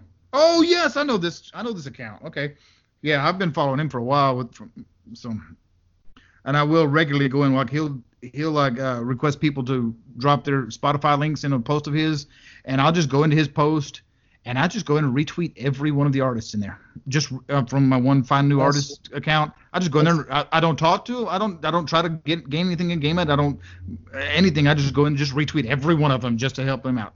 That's sweet. I, I do that. I, I try to find some of those posts like that that have like at least like 30 or 40 people that have replied to you know to drop a link because uh, you know you can see how many comments have been left right there under the post so I'll look and I'll find some that have got multiples, and I'll just go in there. I'll retweet the main one so that other people will see that and be able to drop their links. And mm-hmm. then I'll mm-hmm. just go in and retweet like every artist that submitted already, just because I just love putting on putting people on, man. If if three people if three people wind up listening to their song, if one person winds up listening to their track because of a retweet I did, it was worth it. Exactly. I actually tweeted this morning. Every single day, I send one of my friend, my artist friends, who make music, I send one of their profiles to one of my regular friends who would like it because whether they know it or not, they gain that day. Yep. Every day across multiple accounts, I do at least probably 200 retweets. I believe it. I believe it with the way you're on there. I believe that. And I know I know for a fact because I dropped my link and uh, it took you a little bit to get to it, but I know for a fact you were busy. Like oh. Yeah, well that that one account I'd like I kind of forgot that I posted that open call on that on that one account, and yeah. it was like I didn't go there for like a whole day. I didn't. I, I just yeah, no, linked that I never even logged into that account for a, day, a whole day. And when I got onto the next day, it had blown up. And I'm like, oh my god! It took me three days to go through all this. Actually, I'm not done with them yet. There's still submissions on that post on that one tweet that I still haven't gotten to. I was working through a few of them right not long before we got on the call here. Yeah, no, I, I believe it. I'm like that's why I haven't done them so often because they're very time consuming. And right now I'm trying to work on music, but I, I would love to do that. It's just like respect to you because it is a big commitment. It is, and I'm I'm about to kind of slow that down. The the idea was there. I was not wanting to be very discriminative on that. I wanted to just try to give everybody a shot to get on the playlist and kind of get some exposure. There was gonna be some really fire tracks on there. There's gonna be some that weren't that great, and there was a couple that I was just like, no, I can't put that on there, man. and I didn't tell them that. I wasn't gonna, uh, you know, try to make them feel bad or anything. I just kind of passed. I just I passed over quietly because it's like yeah, I just can't. It is what it is. It is what it is, though. I mean, like it's part yeah. of the process. I mean, you can't be hurt by it. It's just it is. The, the the one thing that does upset me though is like not all curators are like you and rap in a uh, rap or caviar music. A lot of curators are just out here for money. Like they bought a big playlist and they're really just trying to make money. So they're gonna charge everybody the same thing. And you know, I'll message some sometimes and be like, you know, like you guys put like big music, big artists on these on these playlists to pull people in. But like when you know like a song is really good or something, and you're you're the one DMing me, like you found me and DM me, hey, your music is really fire. I'd love to have you on my playlist. Why don't you ever put it on for free? Because good music is good music. That's the point of the playlist. Like why like right? You charge people that are like on the board or whatever. But if you're going in DMing people that, that you really like their music, why are you charging? I guess I understand to make money, but like I also think the playlist overall, that's what the purpose is to share good music. I'm not gonna knock anybody that wants to make money off their playlist like that, but I, I personally, I, I, wouldn't do that. That playlists are just something I, I, would just help people out with. That's just just as a as a good faith thing. And the man. same thing we're talking about long distance wise. If you do, say for example, you have a big platform and you end up really liking me, and you're like, oh, mate, like Pally, I really think has the potential to go somewhere say you put me on those playlists, like my friend did at the beginning. Say you put me on those playlists, and then I end up getting super far. That only helps you in the long run. You help build that artist. Now, like my brand is tied to yours. Now you're pulling in people with that. Like if you really help promote good music, rather than just making the 25 bucks for the day and going and getting two G's. Absolutely. I was I I lost train of my thought a while ago. What I was go- going with the uh, thing about I was gonna, I'm gonna start like probably this coming week, and I'm going to quit taking new submissions temporarily for that playlist or for those mm-hmm. playlists, I'm gonna let them ride kind of how they are. And I'm still promoting the playlists externally, like to my my Facebook friends and stuff, and you know other Instagram accounts and Twitter accounts, just to try to get more people that aren't musicians to come in and listen to it. But I'm gonna quit promoting it for artist submissions for a while because I'm going to start. It's going to take me a while to do this. Is why yeah, you have I'm going to go. I'm going to go. It's, it's oversaturated. You want your you want your playlist to be quality and what you want right. it to be. So you're going to create that once you've got a nice nice like little base with this one. You see how it's doing, then you'll be able to. It takes songs out and in depending on what's going on and add new artists. Like it, you got to. You can't just keep it open forever. Otherwise, you'll never right. stop. well, well, the idea is for the next phase of this is to go in and I'm going to go through the ones I have now and I'm going to do like the top like a top 20 or a top 50 or something like that. I'm going to try to I don't want to do 50. I want to kind of keep it lower than that. I'm mainly because I don't want to have to keep How about 30? Let's, let's compromise. How about 30? All right. Pally Pally just said it, y'all. Y'all heard him. Top 30. we're going to do a top we're going to do a let's just do a top 33. 33, I like it. 33 three's my number anyway, man. That's my lucky number. My, my the, the ship that I was on when I was na- in the Navy was LPH three. Like there's like oh, you were in the Navy. Yeah, a long time ago. Um, there's been numerous spots in my life where the number three has played a significant role. So that's kind of like my my my number is three. So 33 works perfectly, man. I feel that. Hell yeah. I don't know what my number is. I guess I guess 11 11. I don't know. I made that my number. I don't know. That's, that's that's one of your fire tracks on your Spotify. I know that much. I remember seeing it. That's my top one. The girl that sang that too. Right now, huh? Yeah, that's my most popular one right now. It's like a slow folk song with a female singer. She's she's a great vocalist. She uh went to my high school. She's never dropped a song before. There's so many talented artists like that. But I, I moved back to Atlanta. I said, get your ass in my studio. I brought her over here. I wrote the lyrics same way I did for Lonely. And 1111 is like a dialogue back and forth between the guy and girl. It's like bittersweet love and she killed her part. But like that song, like she never dropped a song either. Like there's so many fire fire artists out there that like just don't know the process of making music and stuff like that. But if you help them, they can create some gold. Klizgad, is that how you pronounce her? Klizgad, yep. Yeah, I'm looking at the credits on that song right now. Uh, She's a fin- she doesn't have a profile or anything. She's never dropped music. She just does like little Facebook covers, acoustic, does little shows and stuff. But this is her first song, and I've been sending her the updates because it's just been that song has been clicking onto the algorithm. Like Brisbane and Australia have been bumping 1111 like no other. So Oh, I've been wow, showing her. She's been so excited, and like people have messaged me, and I said, hey, if you want to message the girl who hears her, so now she's getting a few messages, and she's like, this is crazy, and I'm like, it's just the beginning. You have you have ridiculous talent. It's just the beginning if you keep working. it goes back to what we were talking about earlier. You were saying that you kind of like put the music out first, and then the brand came later. And when you were watching the other guy that had started with the brand, and then was, she's starting, she's got a brand going, man. She is branding like crazy right now. So when she does start popping and really dropping music, it's gonna catch fire quick. That's what I'm saying. That's what I'm saying. Now features are amazing. Features really can do so much if you do them correctly, guys. Well, I'm trying to get a lot of my guys in like, you know, like I'm in a rock band, it was a hard rock heavy metal band, and um, I'm trying to talk to like a, more people in that genre to start doing that. It's like you see all these like hip hop artists do it with each other all the time. There are a lot of hip hop and pop artists are collaborating all the time. Now you even got a lot of hip hop and country artists collaborating all the time. That's mainly because today hip hop is the dominant genre in the in the entire industry. So everybody wants to try to capitalize on that. But I mean, we can collaborate with hip hop artists easily. I mean, hell, Aerosmith did it in the '80s with Run DMC. Oh yeah, even It's- J- it's even nothing Jay. Z, Jay Z Linkin Park, they dropped a whole album and it was fire. Oh yeah, and um, Puff Daddy and uh, uh Yeah, Jimmy I- I- Page. Personally, in the I want to do I want to do all kinds of music. So I want to work with instrumentalists. I want to work with jazz bands. I want to work with rock bands. I want to I want to have music in every genre by the time I'm gone. Yeah, we need to work. We need to touch base later. We need to try to work on a collab.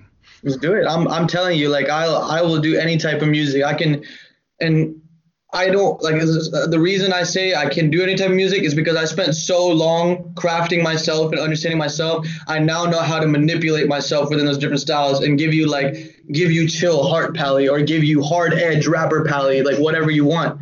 So I You do I any style, but it's still you. I- I- I appreciate that. You you can bring Exactly. your own personal flavor to whatever style you happen to be working on, man. Exactly. And a lot of people used to tell me when I first started, they're like, oh, you're in the niche, you're in that like sad boy type niche. And I was like, no, hmm. I'm not in that niche. I'm just not good enough yet for you to see the full vision.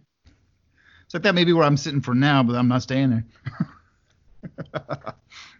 I'm saying I sat I sat in that niche and then just kept widening it, widening it. Now I'm in a few different genres. So now it's like a different box niche. So now people are like, I can't categorize you.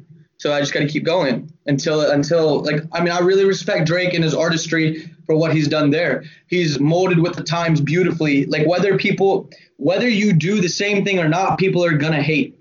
So Oh, might people well just gonna hate no matter what. So. Exactly. So you might as well just do whatever you want. And like I mean, like do it for the art, like not whatever you want, like obviously with a professional craft in mind, but do it for the art. And it'll it- it'll it'll connect to who it's supposed to connect to. I, I always always tell people you you do what you, you make the music you want to hear.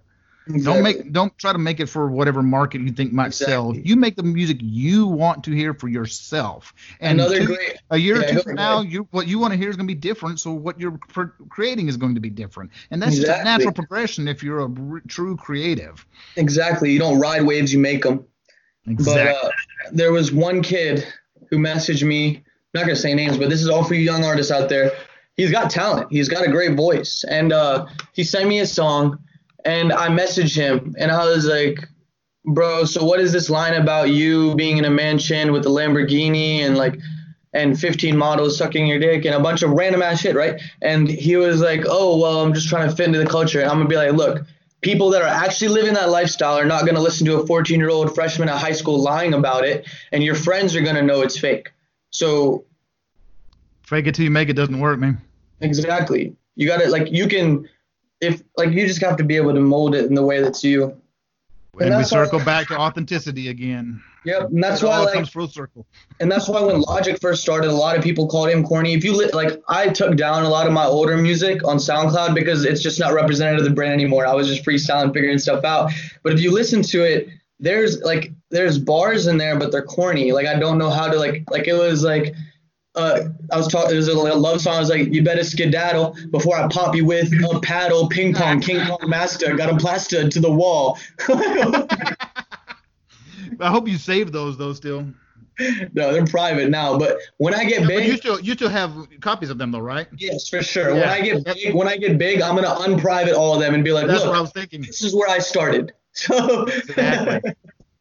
You'll have that to look back on later, like um, exactly. But for but for right now, because my brand is up and running and I'm dropping such fire, I don't want I don't want any weak content to throw, throw people off. Exactly. That makes perfect sense, man. But but yeah, you that that'll be great to see at some point where you down the road where you you drop would- some of those. Say, here, this was some of my early works, guys. If y'all think y'all are struggling right now, y'all aren't y'all don't you know you don't know how, what to write about. We're not. Like they, like they, to were, this- they were clever. Like like what, the way I was tying the words and were clever, but it was just so like, what are you talking about? it doesn't really make sense in the end. Yeah, I get it. Yeah, I'm, like I'm not a it does, lyricist at all, like, man. It does, but like the only kids who can relate to it were like kids, like because it's just like what? like I've written a few songs, lyric, you know, lyrics for songs. A lot. I'm, I'm mostly an instrumentalist myself, but every once in a while, uh, I'll have a concept come to mind, and it like a couple months ago, I had one, and it it just all seemed to click, and it popped into my head, and in like ten minutes, I had a whole song written down on paper. Uh, and That's it was how it just goes. fire. But and I've done that two or three times total. But usually I sit down with an idea, try to work up lyrics and stuff, and I hit a wall and I come back to it later and it just doesn't seem to flow and I wind up abandoning it. And I've got probably 15, 20 songs running around here that are half to two thirds complete and I never got them finished because I just kind of ran out of steam on that track. And I've Yeah. only ever written enough lyrics for about three, full lyrics for about three or four songs and never recorded any of those yet. I've still got them around here in, in the can, you know, in case I circle back to them at some point. Never know. Well, let, let me give you a little bit of uh, another little tip. That uh, so that singer who called me, I, I'm getting him on a song, and he wrote a little verse for me. And here are the lyrics. Cause you got me real scared. I'm in this dark place, ain't fair. I need someone to help me out. Feels like no one really cares. Cause no one really cares till you made it out this lair. So those are good flow. He's got a good voice, and like if you have a good sound, that's usually like what people start with. But the lyrics a little bit basic like this. So I said, let's take out "cause you got me real scared." Let's take out "I need someone to help me out." Let's take out "cause no one really cares." So now, so now it's like I'm in this dark place, ain't fair. Lit up like flares until I make it out this lair. You know what I mean? Like, give all your words value because when you're first writing, there'll be a lot of filler phrases that you don't even notice. Like, you, you see what I'm saying? And all uh-huh. it really is is just going back and and tweaking them to all the words have value. And then now now it's compact. Yep. That's that's just a little writing tip that helped me a lot. Like I used to like because kids I know want to write and then get in the studio, but make sure you're going through your lyrics and seeing what the purpose of each line is and what words are really valuable or what you're just saying. Because those are the ones that are gonna tell say make people say, "Wow, this kid is on top of his shit," or "This kid has potential." And as you're going through it, pick out which words are the money words, which ones that are like they are the ones you want to emphasize in that line, and, and be sure to put the emphasis on that. You don't want to put the emphasis on the or and. You want to put it on on the word that's you're wanting to focus on. Right. And that same principle applies to any sort of writing. I mean, if you're 100%. writing blog articles, the same thing happens. You'll go through, write a bunch of crap, and you'll go back and like, I can X out like half of this and get the same message across Right. in less words. way. And, uh, and that's really just professionalism. Like the more experience you do it, the more rounded and shaped it is. So it's just always a good thing to think about.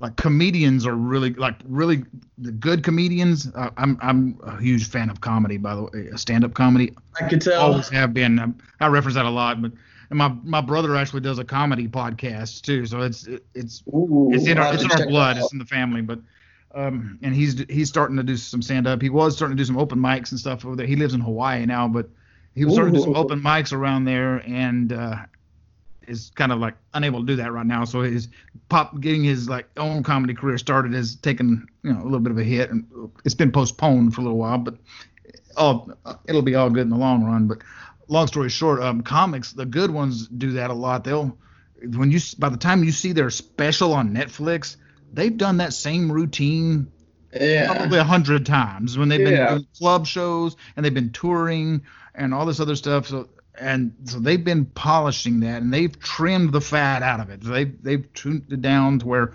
it's just the stuff that's going to have an impact. There's no fluff, there's no filler, there's no nonsense. It's all straight, hard hitting, to the point. And and you're touching on another beautiful point. Performances and videos, all that stuff is the same. Like um, you might check them out after, but my first, I only have two videos. Lonely was the first song I blew up on, or not blew up, but got some exposure. Right. And then uh, I did a video for it like eight months later, and it wasn't a bad video but because it was my first video, you could tell I'm a little bit like tight. Like it's an older song, so I didn't like show out as much. You can't tell my personality. It looks a little bit stiff. Like there's some, that's a good song, but it looks a little stiff and not lost the one you were watching at the beginning. It's a lot more open. Like there's still some parts are like a little edgy. I, I think I could have moved better, but it's a lot, it's a lot more open. This next video I just finished last night editing. Man, it looks so much more fluid and like I look like I own the shit rather than like I'm in it. You know what I mean? Yeah, I do. And it's really, and the same thing with performances. Like your movement just project confidence because you're like you're more confident in yourself and you and it shows. Yeah, and and even doing shows when I was first doing them, like I was jumping around and excited, but sometimes I would jump too high and then have to take a balance step and then come back this. You know what I mean? Whereas now it's sort of like like I'm gliding. It feels more like I'm smooth. So it's it's like you said, you just got to keep trimming the fat and stuff, and just as long as you keep putting yourself out there and you keep working at it, it's gonna happen. Yep as long as you're producing something that that's even a little bit above mediocre. I mean, it doesn't. You don't have to be the greatest thing in the world. That's like I don't. I'll never be the greatest guitar player in the world. I know this, and I'm perfectly fine with that. I'm the most okayest guitar player you'll see, but but uh, I'm gonna have fun with it. And when I uh, when I do eventually get on the stage, that's it's all gonna be just about having fun with it. I want to just be there and experience it and interact with the audience, man. Exactly. Exactly. I'm not trying to be the best singer ever. I know I'm not going to be the best singer ever, but I am going to be a dope ass artist. So absolutely, man. You, all you can do, all you can be is the best you you can be. Exactly, and just keep crafting it. That's why I, uh, authenticity. I, I always like the authenticity versus the gimmick, but I'm not going to knock anybody because to make it up there is still a feat in itself. Absolutely, and even if you make it for a minute and it falls off, you made it for that minute. So yeah, you, and you know, I mean, you can for, get for there. What, you can for, always come back you, and do it again. Exactly. For what you did, you got the result that you put in. So and there's been examples of people that have tried to do something and they were kind of inauthentic and they kind of popped for a minute and faded and then they kind of regrouped and did it again and it worked that time. A big example of that is Kid Rock. In the 80, in the 80s, he was trying to be a straight hip hop rapper. He was trying to be the next like Vanilla Ice almost, and he kind of got a little bit of exposure for a little while, and it just fell apart quickly because it just wasn't him. He it, he wasn't the Vanilla Ice L.A. top down, you know, cool cat. He was more of the like kind of a mixture between a he, he was from Detroit, of course, so he's kind of like Detroit is. It's a mixture of like hip hop and like old classic rock and roll, like Motor City versus Motown. And so he he kind of realized that that is me. He's very representative of that city and, his own personality. So he finally figured that out and learned how to really meld the hip hop and the rock sounds together and was authentic authentic to himself. And that's when he took when caught fire. Hundred percent. See, you, you already know. And uh, crap, I had a good point to add. I always do that. Oh man, well, oh, another good one is ASAP Rocky. Most people don't know this because they love his sound now and how he's got like that dark, like trippy feel or whatever. The engineering. He came out six different times with six completely different styles, and the first five flopped. And they're not up now. You can't find them. They came with different names and like it was like sounding totally different. You can't find them now. But when that sixth one hit, I can get you a couple more examples. Post Malone. He was a comedy singer, man. Those first videos were crazy. I was like, what the heck? Yeah, that's why. That's why. Like I was laughing at mine and saying mine were corny, but Post Malone the same way. Like I just like he crafted it, and now he's a boss. Yeah, he he regrouped and came back stronger. Um, um, to go way back to one that you might not be that familiar with is uh, Pantera. Uh, you, they, I mean, they haven't even. Yeah, well, two of the original members are dead now. One of them's been dead for almost 20 years. The other one, his his brother died like two years ago. But um, in the mid 80s when like Dimebag Darrell, their gu- guitar player, was actually still in high school. They re- they cut their first album with a different lead singer, and they were full on glam rock, dude. I mean, with the like leopard print pants and the bandanas and the whole like just gay as hell, man. That that total 80s glam, gay LA metal. That's kind of what they looked like, you know. And uh, their sound was that had the guy with the really high pitched, like kind of almost effeminate kind of sounding Yeah. voice and um, really androgynous looking and and it's like wow and it just did not fly. You can still go find a couple of those songs on youtube and it's like oh my god that's pantera because nobody even knows them by that. And they were under a different name at first and then they used, started using the name pantera with that sound and it didn't work. They fired that singer and they got the guy um uh, phil who wound up being their singer for the rest of the time they were a band um and they completely revamped their sound and now they're like icons of the of that genre so That's what I'm saying. Like it, like everyone starts somewhere, especially those authentic ones that become legends. They start somewhere and learn how to meld themselves into it. But it's just in this era of overpopulation and like things flying up so quickly, it's easy to get distracted like that. But like like you're saying, if you want to create a legacy, you have to build the base for it. Yep. And all those examples we just talked to, they all did the same thing. They were all trying to just they wanted to pop and they were looking at the trends and following the trends of the time and trying to to create what they thought people would want. And when Yeah. they just regrouped and did their own thing, that's when they took off. They became authentic to themselves and started creating from the heart, from their soul. And that's when they popped. So don't follow the gimmicks, like you said. Don't ride, don't uh, ride, ride the waves, make them. I, I love that line. Appreciate that. Appreciate Oh, man, that. Wow, we've been on here for like a, an hour and 45 minutes now. Yeah, yeah, I noticed. That's Killing it. crazy. This is like two episodes in a row now that I've recorded that were like over an hour and a half. And I, my longest one before that was like 40 some minutes. So that's kind of crazy. It's kind of You get really more cool. sauce. Yeah, I guess I'm just like kind of finding my groove a little bit. And I've got some good art, good artists on, and we're just, man, we're vibing, dude. For sure. I mean, for sure. I can give out sauce all day. Check something real quick. Um, yeah, I'm already late for my next one. Actually, I was supposed to start at two. I haven't heard from him. Oops. I'll have to reschedule. I, I had a I was supposed to do um, record two episodes today with you and, and another artist, and that one was supposed to start at half an hour ago. So. Sorry. I, I don't. It's all right. I mean, we're all we're all doing the same things. It's all good. I haven't. I haven't heard from him. He probably forgot about it too. So, I just had to check my calendar. I was like, wait a minute, when is that supposed to start? Yeah. oh well. Well, man, this has been a great hang, but I think we probably ought to call it an hour and forty-five minutes right now.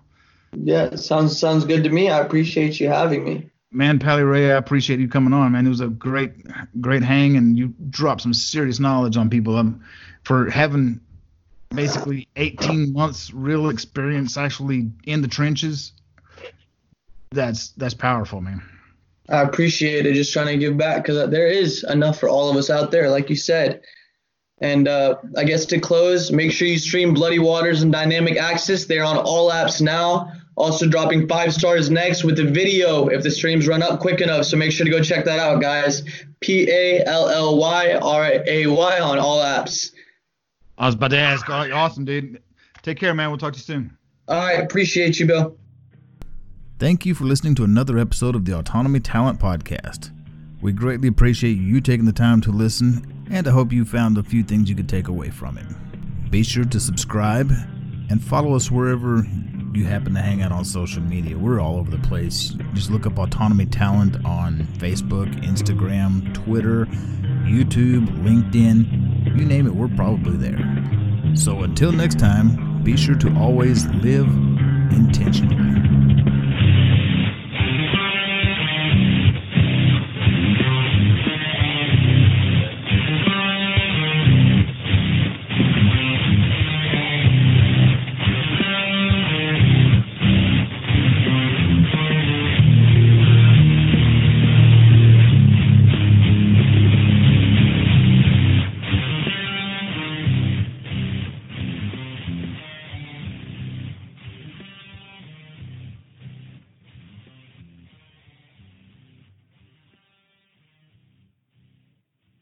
And now, as promised, here's Bloody Waters by Pally Ray.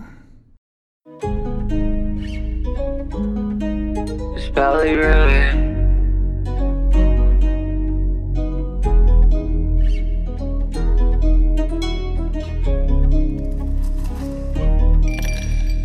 Signing no papers till after the money. I ain't got time if you don't already love me. I fucked on your bitch and she still didn't say nothing. I'm over the bridge with the water, I'm bloody. These places, these faces keep calling me buddy. Resealing the package, stay fresh like the sunny. I'm saving the blunt until after the bounty. Until my fingers blue and my pockets green. Jean pockets black, my fingers green. I've been chilling with my homies, sipping too much like a fiend. Sipping too much like a fiend. Don't tell me what I lack, I got what you need. Don't step in the ring if you can't bend the fire. I'ma keep burning all night with no light. Carry the torch, I'm obsessed, no Mariah. Perrier blows on my watch, ain't pariah. Black Mercedes, like Jack with a blade. I'm chopping the trees cause I don't need shade. But I need that leaf for me to see straight. I'll admit I'm flawed, but that's why I'm not. People will gossip and people will talk, but nothing will come of it till you on top. I'm loading the bullets, take multiple shots. My face too clean, I can't get caught up. Signing no papers till after the money. I ain't got time if you don't already love me. I fucked on your bitch and she still didn't say nothing. I'm over the bridge with the water, I'm bloody. These places, these faces keep calling me buddy. We're Resealing the package, stay fresh like the sunny. I'm saving the blunt until after the bounty. Until my fingers blue and my pockets green. Jean pockets black, my fingers green. I've been chilling with my homies, sipping too much like a fiend.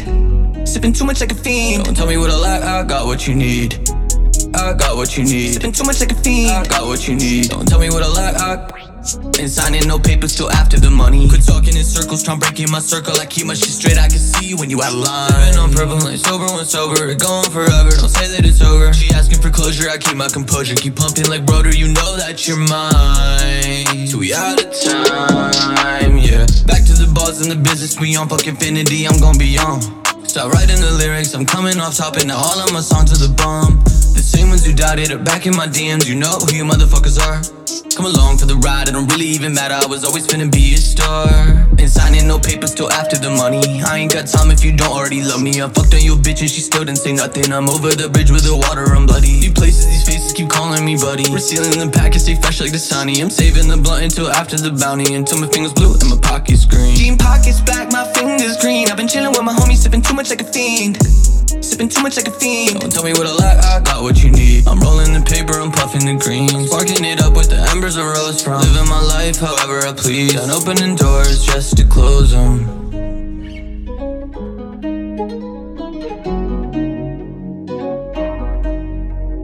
Ain't signing no papers till after the money. I ain't got time if you don't already love me. I fucked on your bitch and she still didn't say nothing. I'm over the bridge with the water and bloody. These places, these faces keep calling me buddy. We're stealing the package, stay fresh like the sunny. I'm saving the blunt until after the bounty. Until my fingers blue and my pockets green. Jean pockets black, my fingers green. I've been chilling with my homies, sipping too much like a fiend.